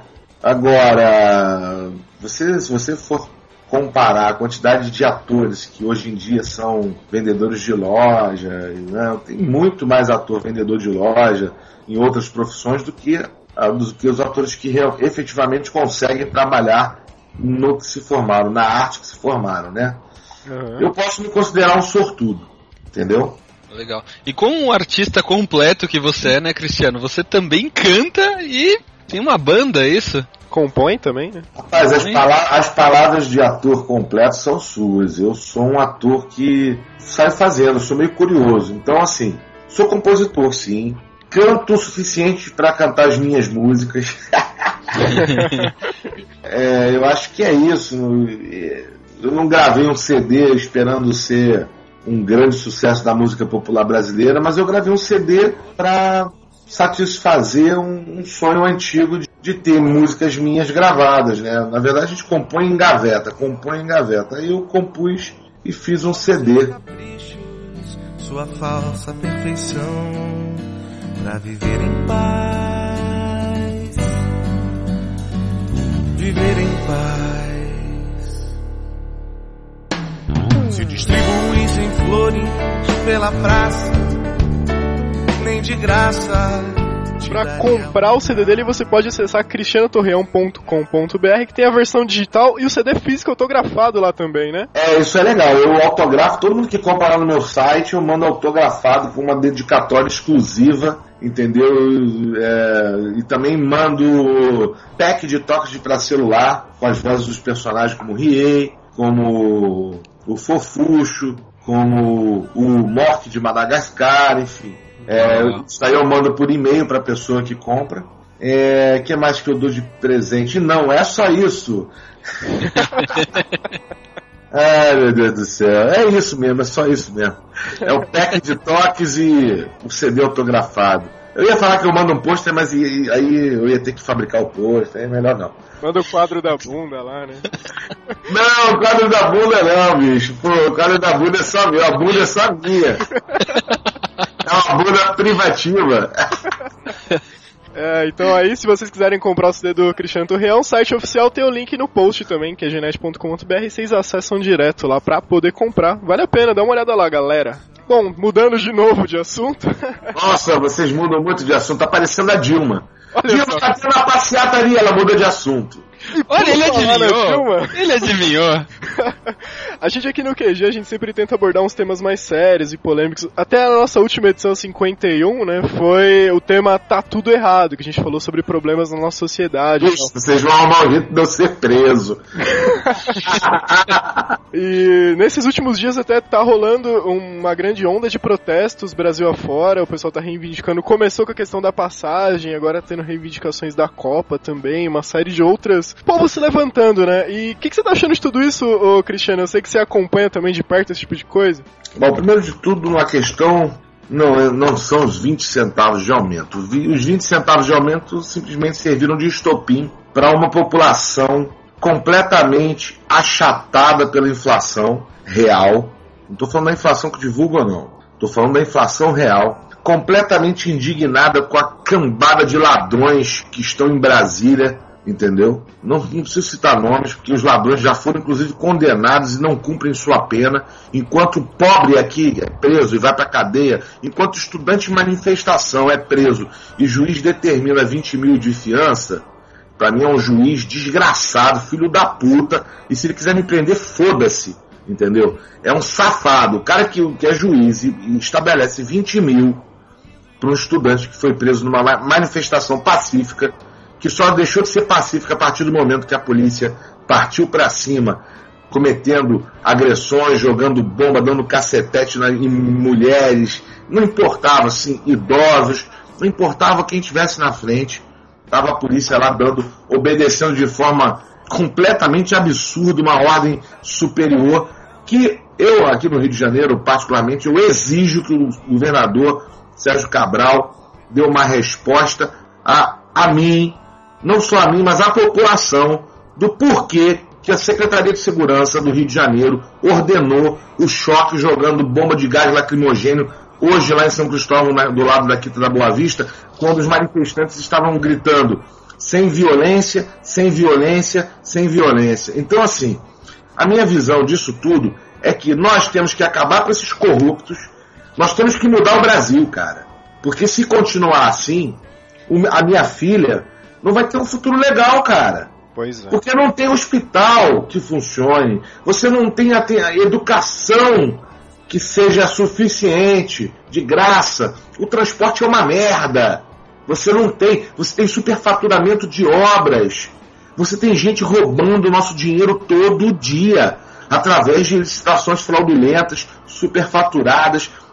Então, meu amigo, esses caras do PT, esses caras do PMDB que estão no governo, esses caras, se eles não tomarem jeito, a gente vai virar esse, esse país de cabeça para baixo. E eu vou estar tá lá, cara. Porque eu não vou ficar parado, não. Eu não estou pregando violência, não. Eu estou dizendo que eles estão achando que a gente vai recuar. Eles estão achando que a população que está indignada vai recuar. Mas isso daqui é só o começo. A minha visão é essa: é um governo que, na minha opinião, está se mostrando fascista. Esse projeto de poder do PT tem que ter um fim. Acabou. Já deu já sugaram muito, já estão ricos. Então, por favor, deixe meu país evoluir. Nosso país foi o que teve menor crescimento. Nosso crescimento foi ridículo, 0,06. Um negócio assim. Em, relação a países vizinhos aqui, América do Sul, cara. Com as nossas riquezas naturais. Bicho, não existe isso, cara. 3 bilhões de impostos. Pô, 3 trilhões pô, no ano passado, enfim. É muito dinheiro saindo pelo ladrão e o pessoal roubando na caraça, bicho. É, é filho do Lula comprando avião de 50 milhões. Como é que é, meu? Pois é. E agora isso. parece que finalmente tá, as coisas vão começar a mudar, né? É um fio de esperança tudo isso que tem acontecido nos últimos dias, hein? Cara, tem que mudar, cara. Tem que mudar, velho. Tem que mudar. O Lula, com essa política do, da, da Bolsa Família aí, cara, que, pô, é importante. Cara, até que ponto é importante, velho? Num país onde um casal sem filhos paga mais imposto do que um casal com filhos, aí, pô, num país que ganha não sei quantos reais por cada filho, aí nego tem 10 filhos, cara. Cadê o controle de natalidade, velho? Onde é que você vai, vai ter escola para 10 filhos?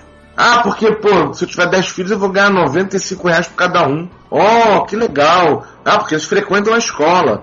Oh, que legal, bicho. Cara, o que eu vejo de gente falando errado todos os dias. É muita, muita, muita, muita falta de educação, muita falta de acesso à educação, por culpa de um governo que emburrece as pessoas.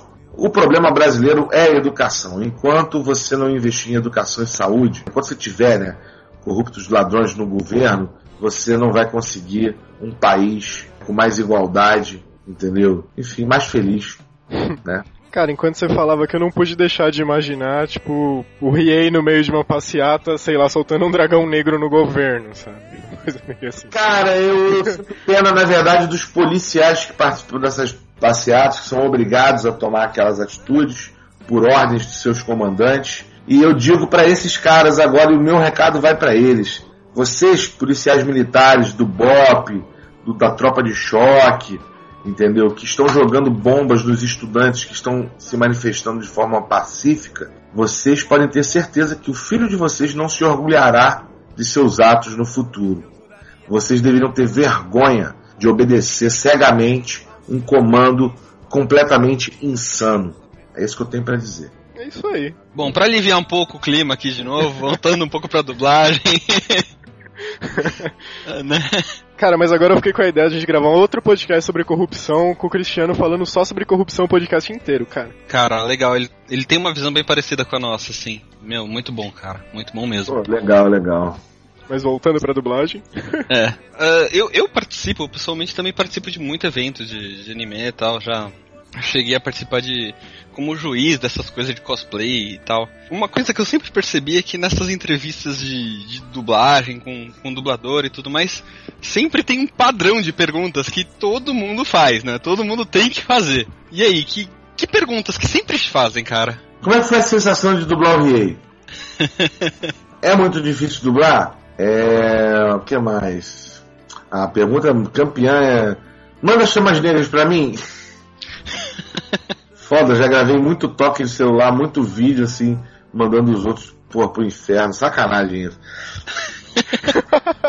Isso acumula uma carga, isso acumula uma carga negativa na minha aura fodida. Você não passou por esse lado, não? Pararam pra pensar agora e estão rindo, né? pois é, nunca tinha parado pra pensar nisso. E o que você diria com a voz do rei para essas pessoas? Falaria para elas assim: muito obrigado pelo carinho, eu amo todos vocês. E as chamas é, de amor, de amor.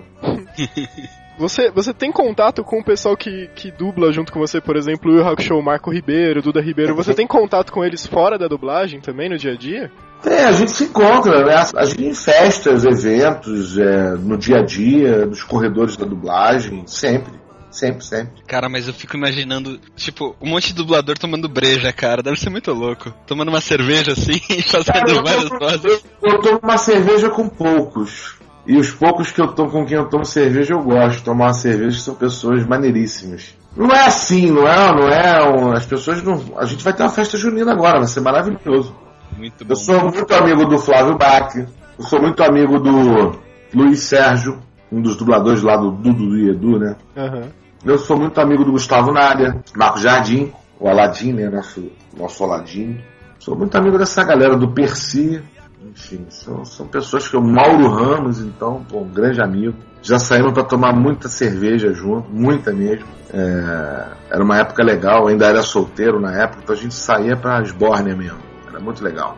E é isso, cara. É muito bom, é muito bom. Adoro o Nelson Machado, apesar dele estar em São Paulo, a gente sempre que se encontra toma uma gelada.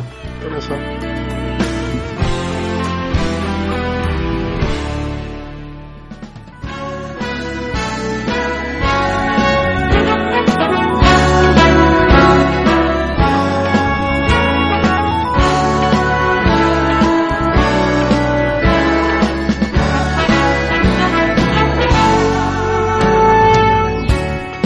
me surpreendi você. Tem algum outro personagem que você curtiu da série além do Riei? Sei lá, talvez o Kurama mesmo? Cara, eu gostava muito daquele, daquele com a chupetinha que era o Peças que dublava. O Koema. Aquilo era muito bom. Sr. Koema. É. Vocês, vocês vão ter que fazer uma coisa assim agora, viu? Senão vocês vão se ferrar. É uma coisa assim, né? Imita direitinho, cara. Cara, porque. Cara, você podia ter redublado o Koema também na versão nova. Ah, sacanagem com peças, não ia fazer um negócio desse. Cara, mas você imitou igualzinho. Pois é, rapaz, eu, eu, eu acho legal, acho legal, acho legal aquele trabalho do Petson, muito bom. Bom, agora já indo rumo ao final, então, nossa entrevista aqui, eu queria deixar um espaço para você citar, de repente, algum outro projeto seu, algum outro trabalho que esteja para sair, ou pintando aí na área, que você quiser divulgar pro pessoal, seu site. Bom, gente, eu quero convidar todo mundo a acessar meu site, www.cristianotorreão.com.br. O Cristiano é com H e o Torreão é sem o tio, né? É, lá vocês vão ter acesso ao meu CD na versão digital, meu CD na versão autografada e com o toque de celular de presente também, por e-mail. Ah, lá tem o meu videoclipe do, da, da, minha última música que produzi, né? Produzi ano passado. Eu estou produzindo já outras, mas essa daí foi a última lançada, né? No ano passado. Enquanto o amor tiver vida, que é também para as pessoas refletirem sobre, sobre a importância de, de pregar o amor pelo próximo. É, isso engloba tudo, né, cara? O meu direito termina onde começa o seu, né? Então, assim, é, eu tenho que saber que a gente tem que respeitar o próximo como se nós estivéssemos respeitando a nós mesmos, entendeu? Então, eu, eu quero deixar essa mensagem para o mundo, importante. É, acessando o meu site, vocês também vão poder curtir a minha fanpage no Facebook, que é facebook.com barra Cristiano Torreão Oficial. É a melhor forma de entrar em contato comigo. As pessoas às vezes me adicionam no perfil. Aliás, eu tenho muita gente adicionada no meu perfil que eu não conheço. E aos poucos eu tô tirando. Mas não tô tirando por ser deselegante, é porque eu não conheço pessoalmente, então assim, é, eu peço para as pessoas curtirem a minha página porque é mais legal, né? Vai, lá a gente vai poder falar sobre o trabalho. E lá na minha página pessoal eu vou poder falar com os meus amigos, que eu conheço, que eu convivo no dia a dia, ou não, mas que eu conheço de outros estados, enfim, até de outros países. Mas é importante que eu conheça, né, cara? Ah, sim. Até para É. não se expor, né? Não, mas eu me exponho de qualquer maneira. A questão não é nem essa. É, é que às vezes é chato, né, cara? As pessoas às vezes acham que você, pelo fato de estar online, você tem que ficar obrigatoriamente falar com ela todos os dias. Aham. E, é, às vezes você encontra pessoas assim que agem dessa forma. E é complicado você todos os dias falar sobre nada. Oi, como foi? Eu tinha um que era, oi, como foi seu dia hoje? Aí, pô, foi legal e tal, pará. Ah, o meu foi péssimo, não sei o que, não sei o que lá, não sei o que lá, minha, minha mãe não sei o que, não sei o que lá. Aí eu, ah, pô, pois é e tal. Pô, boa sorte então amanhã, cara. No dia seguinte, bom dia, e aí? Quais são os seus planos pra hoje? Tipo assim, cara, nem conheço a pessoa, entendeu? Então eu tive que meio que cortar, né, cara? Não foi nem por deselegância, nem. Mas é porque realmente a coisa ficava, se tornava muito indiscreta, né? As pessoas não têm noção disso às vezes, né? Muito bom. Sim. Bom, Cristiano, brigadão pela participação. Vou deixar aqui em aberto o convite para você participar mais vezes até de podcast sobre corrupção, que não tem nada a ver com dublagem, pela sua simples participação, que a gente viu que a sua opinião bate com a nossa aqui também do QG. Mas vocês vão arrumar um jeito de eu ser preso, cara. Os caras vão me perseguir politicamente, eu vou ser exilado, depois eu vou ganhar dinheiro de indenização quando vier a. Vamos todo mundo preso, cara. É, porque aí senão depois a gente ganha dinheiro. Vamos todo mundo preso então. Aí a gente vai ser anistiado. Aí vão, vão dar direito a gente a ganhar uma pensão milionária porque a gente foi preso político, foi o cacete, a quatro, né? Só que a gente vai agir diferente, a gente vai fazer um projeto de poder para dar educação para esse povo, para dar uma saúde com qualidade para esse povo, sem nenhum filho da puta do nosso lado roubando, entendeu? Porque realmente, cara, é muito complicado você todo dia assistir a roubalheira e não poder fazer nada, e não poder fazer nada. Agora tá na hora da gente fazer alguma coisa. E a hora realmente não pode passar. A hora é essa. É isso aí. Cristiano, Isso é brigadão, hein? Eu agradeço, deixo aí um abraço para todo mundo que escuta o podcast. Quero deixar o meu eterno carinho e agradecimento a vocês por curtirem o meu trabalho, por sempre entrarem em contato. Eu respondo todas as mensagens que me enviam. Se você me enviou uma mensagem e eu não respondi, é mentira sua. Respondo todas. É sério, cara. Eu Eu dou de prova. Quer ver, cara? Por exemplo, eu recebo tipo umas. Sei lá, uma mensagem por mês. tô brincando, tô brincando. Eu recebo várias mensagens e eu sempre respondo. Cara, e pra fechar, eu tô me segurando, eu sei que é chato, mas eu queria pedir pra você fazer as chamas negras mortais. Super chamas negras mortais do inferno! Morra! Cara, realmente isso foi muito mal pro karma da pessoa, né? É como se eu desejasse que as pessoas morressem todos os dias, né? Eu me sinto culpado disso.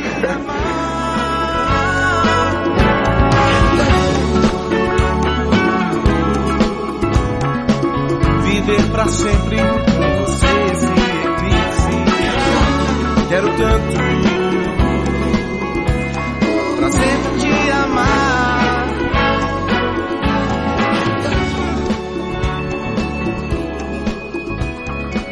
Viver pra sempre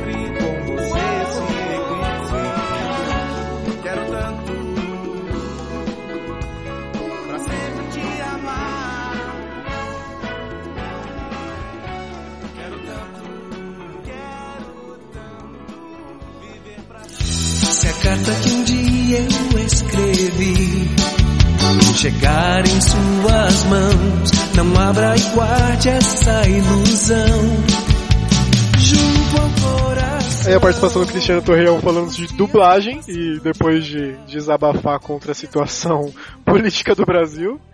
Agora vamos voltar a falar de Hakusho, falar das diferenças de mangá e anime.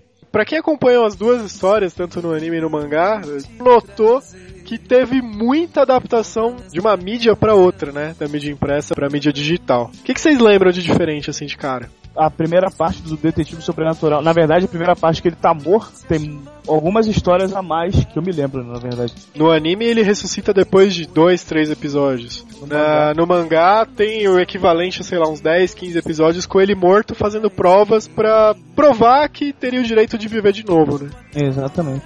Aí que o Thiago já comentou também, no, no mangá ele fuma, né?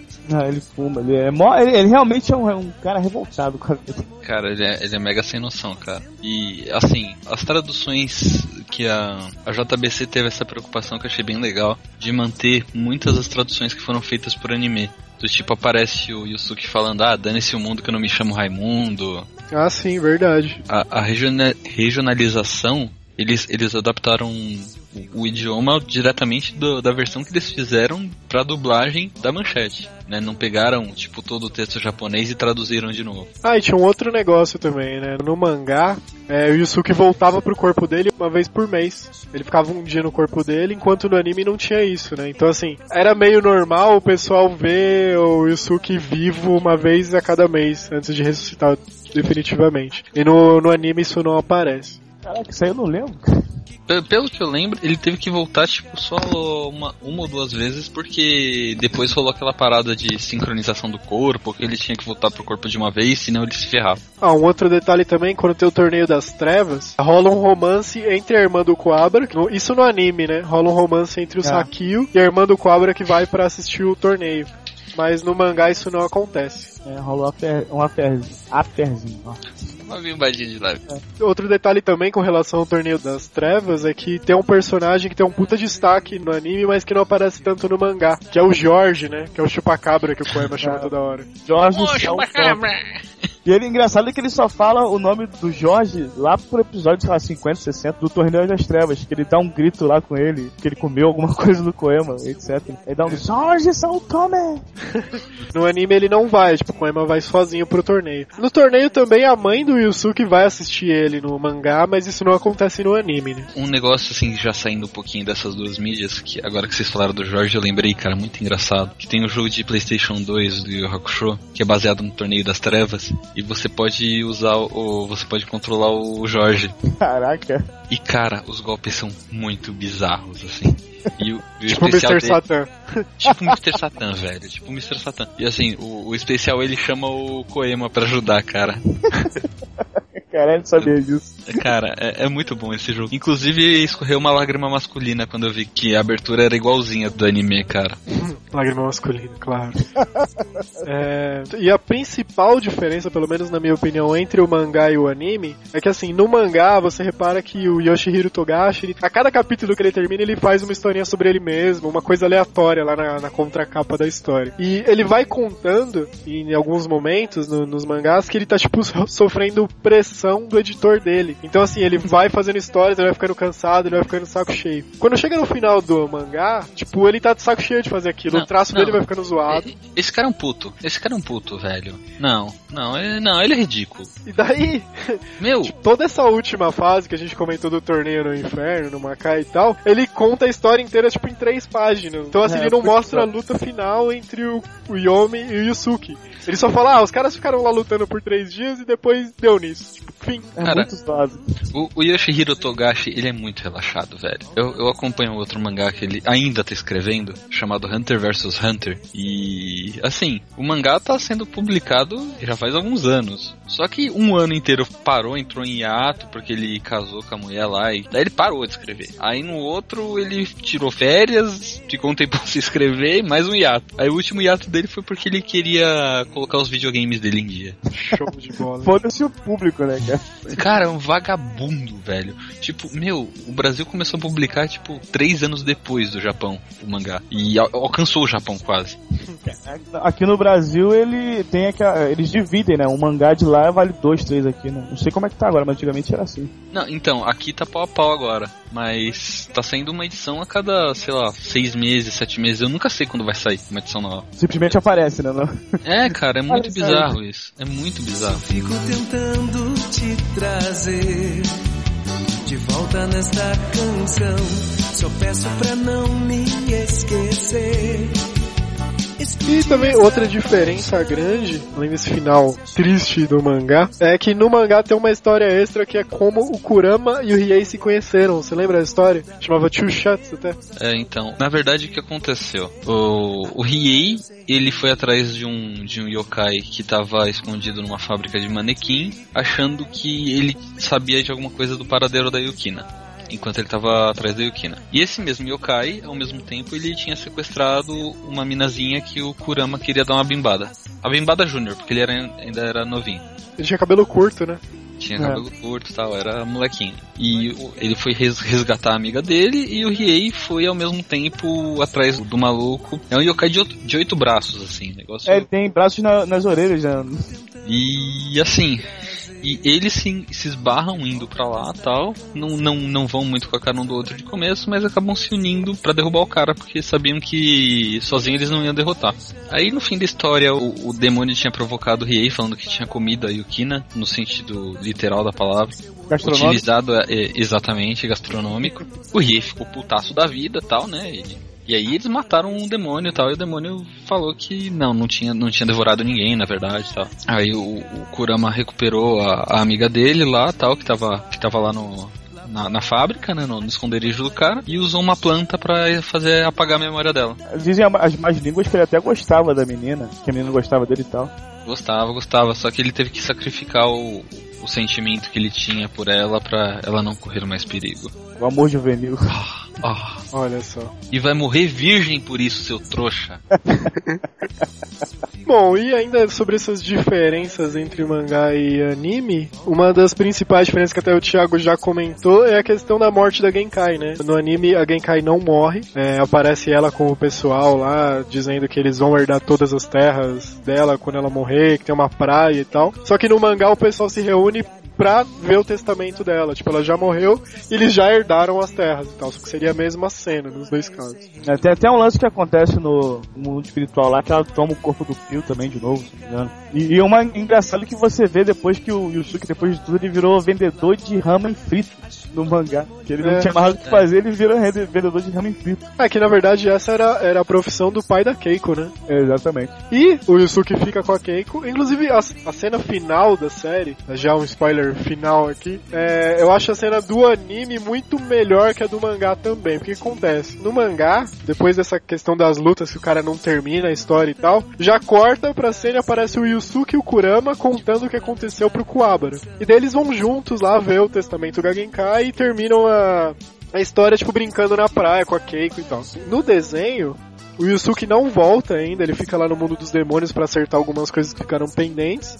E o pessoal vai todo mundo junto, inclusive a Keiko, Kurama, Kuabara, pra ver com as terras da Genkai lá, tipo uma despedida. Dá a entender que ela tá pra morrer mesmo, mas não chega a morrer. E no finalzinho do desenho, eles estão lá, enfim, na praia, tá olhando. E a Keiko, tipo, dá um grito pro mar. Ah, Yusuke, seu idiota, você não voltou, você disse que ia voltar pra mim, blá blá blá. Que ela tava três anos sem ver ele, né? E daí no anime ele diz, ah, ele grita atrás dela, ah, eu tô aqui, Keiko, eu voltei pra você. Daí tipo, eles terminam juntos na água e tal.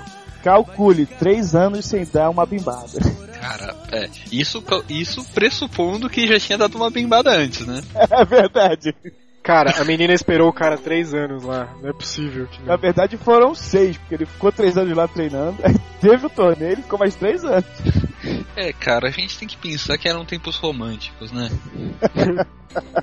Mentira, cara. Com 14 anos o Yusuke já fumava, velho.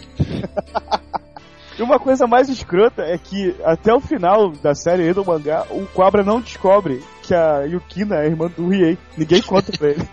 Porra, imagina teu Riei de cunhado, cara. Caralho, que merda, né? Isso, velho. Não, não, não, pensa, cara. Não, pensa você levando um intimão do Riei, cara. o rei chegando na, na, igreja, né, com a Yukina, todo de preto. Não, não, pensa o rei pegando você no flagra, cara. A boca na botija. Dragão negro, velho. Super chamas negras mortais do inferno. Morra! Eu, eu, eu realmente não, não gostaria de estar nessa posição, cara. E os outros personagens, o Yusuke fica com a Kei, como a gente comentou no final da série. O Koema, ele fica fugitivo do mundo espiritual, né? Não, não, mas no final, no finzinho, É, no finzinho, finzinho, é. o pai do Koema é caçado porque ele, ele fraudava, né? Relatórios sobre yokais serem maus e assassinarem humanos e tudo mais. Olha aí. Eu não E lembrava disso. E o pai do Koema é destituído do cargo e o Koema toma o lugar dele. Olha, tipo, vira Deus. Olha só. Tipo isso. Tanto que a última imagem dele é ele todo felizão carimbando as coisas lá. Bom, daí a galera herda as terras da Genkai. Genkai morre, né? Diferença que no anime dá a entender que ela vai morrer depois. Kuwabara vira uma celebridade porque ele prevê um terremoto, né? E todo mundo fica lá, tipo, Cultuando ele. é. Não, cara, todo mundo tem medo dele, na verdade, todo mundo fica olhando. Tipo, nossa, você é estranho. Ainda que ele, ele é o único cara que ele consegue passar no vestibular dele lá tal. No vestibular mega difícil e tudo mais. E. E ele fica até meio puto, porque ele é um cara que tem que ficar se matando de estudar, porque ele acho que é bolsista ou coisa do tipo, não sei o que rola. Que ele tem que se matar de estudar e o resto não, né? Verdade. Só isso. Bom, o Kurama ele fica na Terra, né? Continua a vida dele como Shuichi Minamino, só que de vez em quando ele ainda vai lá pro mundo dos demônios e ajuda lá, tipo, como secretário do esquema, né? E tem o detalhe do Koema que o celu- celular dele funciona ligando do Makai pro mundo normal. O Kurama, pode crer. Que não acontece. Aqui você não consegue fazer isso, cara. Cara, 20 anos depois o nosso esquema de telefonia não consegue chegar na cidade do lado, cara. Isso me deixa puta até hoje, cara. Eu falo, porra, que merda de operador esses caras usavam. Japão, né, velho? É outra, é outra coisa. Cara, cara. Os caras já tem 18G lá no Japão. Naquele tempo acho que já era um varalzão de fibra ótica que ia até o Macai, né, cara? E por fim, o Riei, né, volta pro Makai. E ele fica com uma missão de trazer de volta pra Terra humanos que acabam perdidos no Makai acidentalmente, que cruzam por alguma razão as dimensões. E vira notícias de tabloide de quinta como alienígena. Verdade. Cara. Estou lá no trem, Cobra. Caraca, tem uma foto do rei aí. Tem um, desenho do ET lá, que é o rei. Muito bizarro.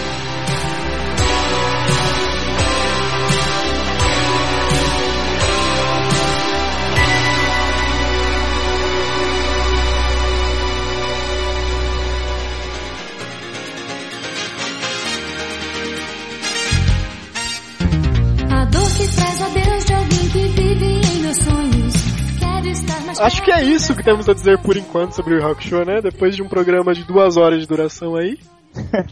Por enquanto. Galera, nem reclama dos atrasos, hein? Primeiro porque a gente criou a Revolução Brasileira Mundial no último podcast e agora estamos matando a saudade de vocês com um podcast de 35 horas de Yu Yu Hakusho. Olha só que beleza. Falando nisso, galera, mandem e-mails e passem lá no site, né, que é genet.com.br, comentem o que vocês acharam dessa edição, mandem e-mails para nós com sugestões pro próximo tema. Fiquem tranquilos que nós vamos abordar o tema da política da situação do Brasil nesse momento. A gente não vai deixar vocês na mão. Esperamos que tenham gostado da entrevista com o Cristiano Torreão e com o nosso fanatismo com Yu Hakusho. Esperamos que vocês tenham se divertido. E Diegão, obrigado pela participação. Pô, eu que agradeço. Vou repetir as suas palavras, é uma honra estar aqui com vocês pela primeira vez. E quando quiserem, estamos aí. É nóis.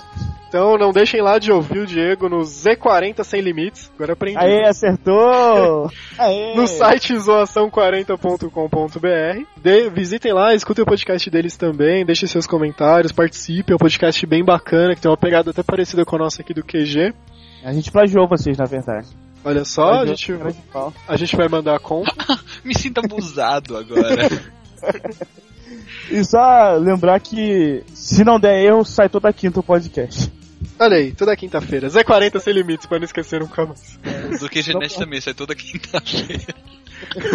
Se não cortarem o fio da minha internet, sai toda quinta.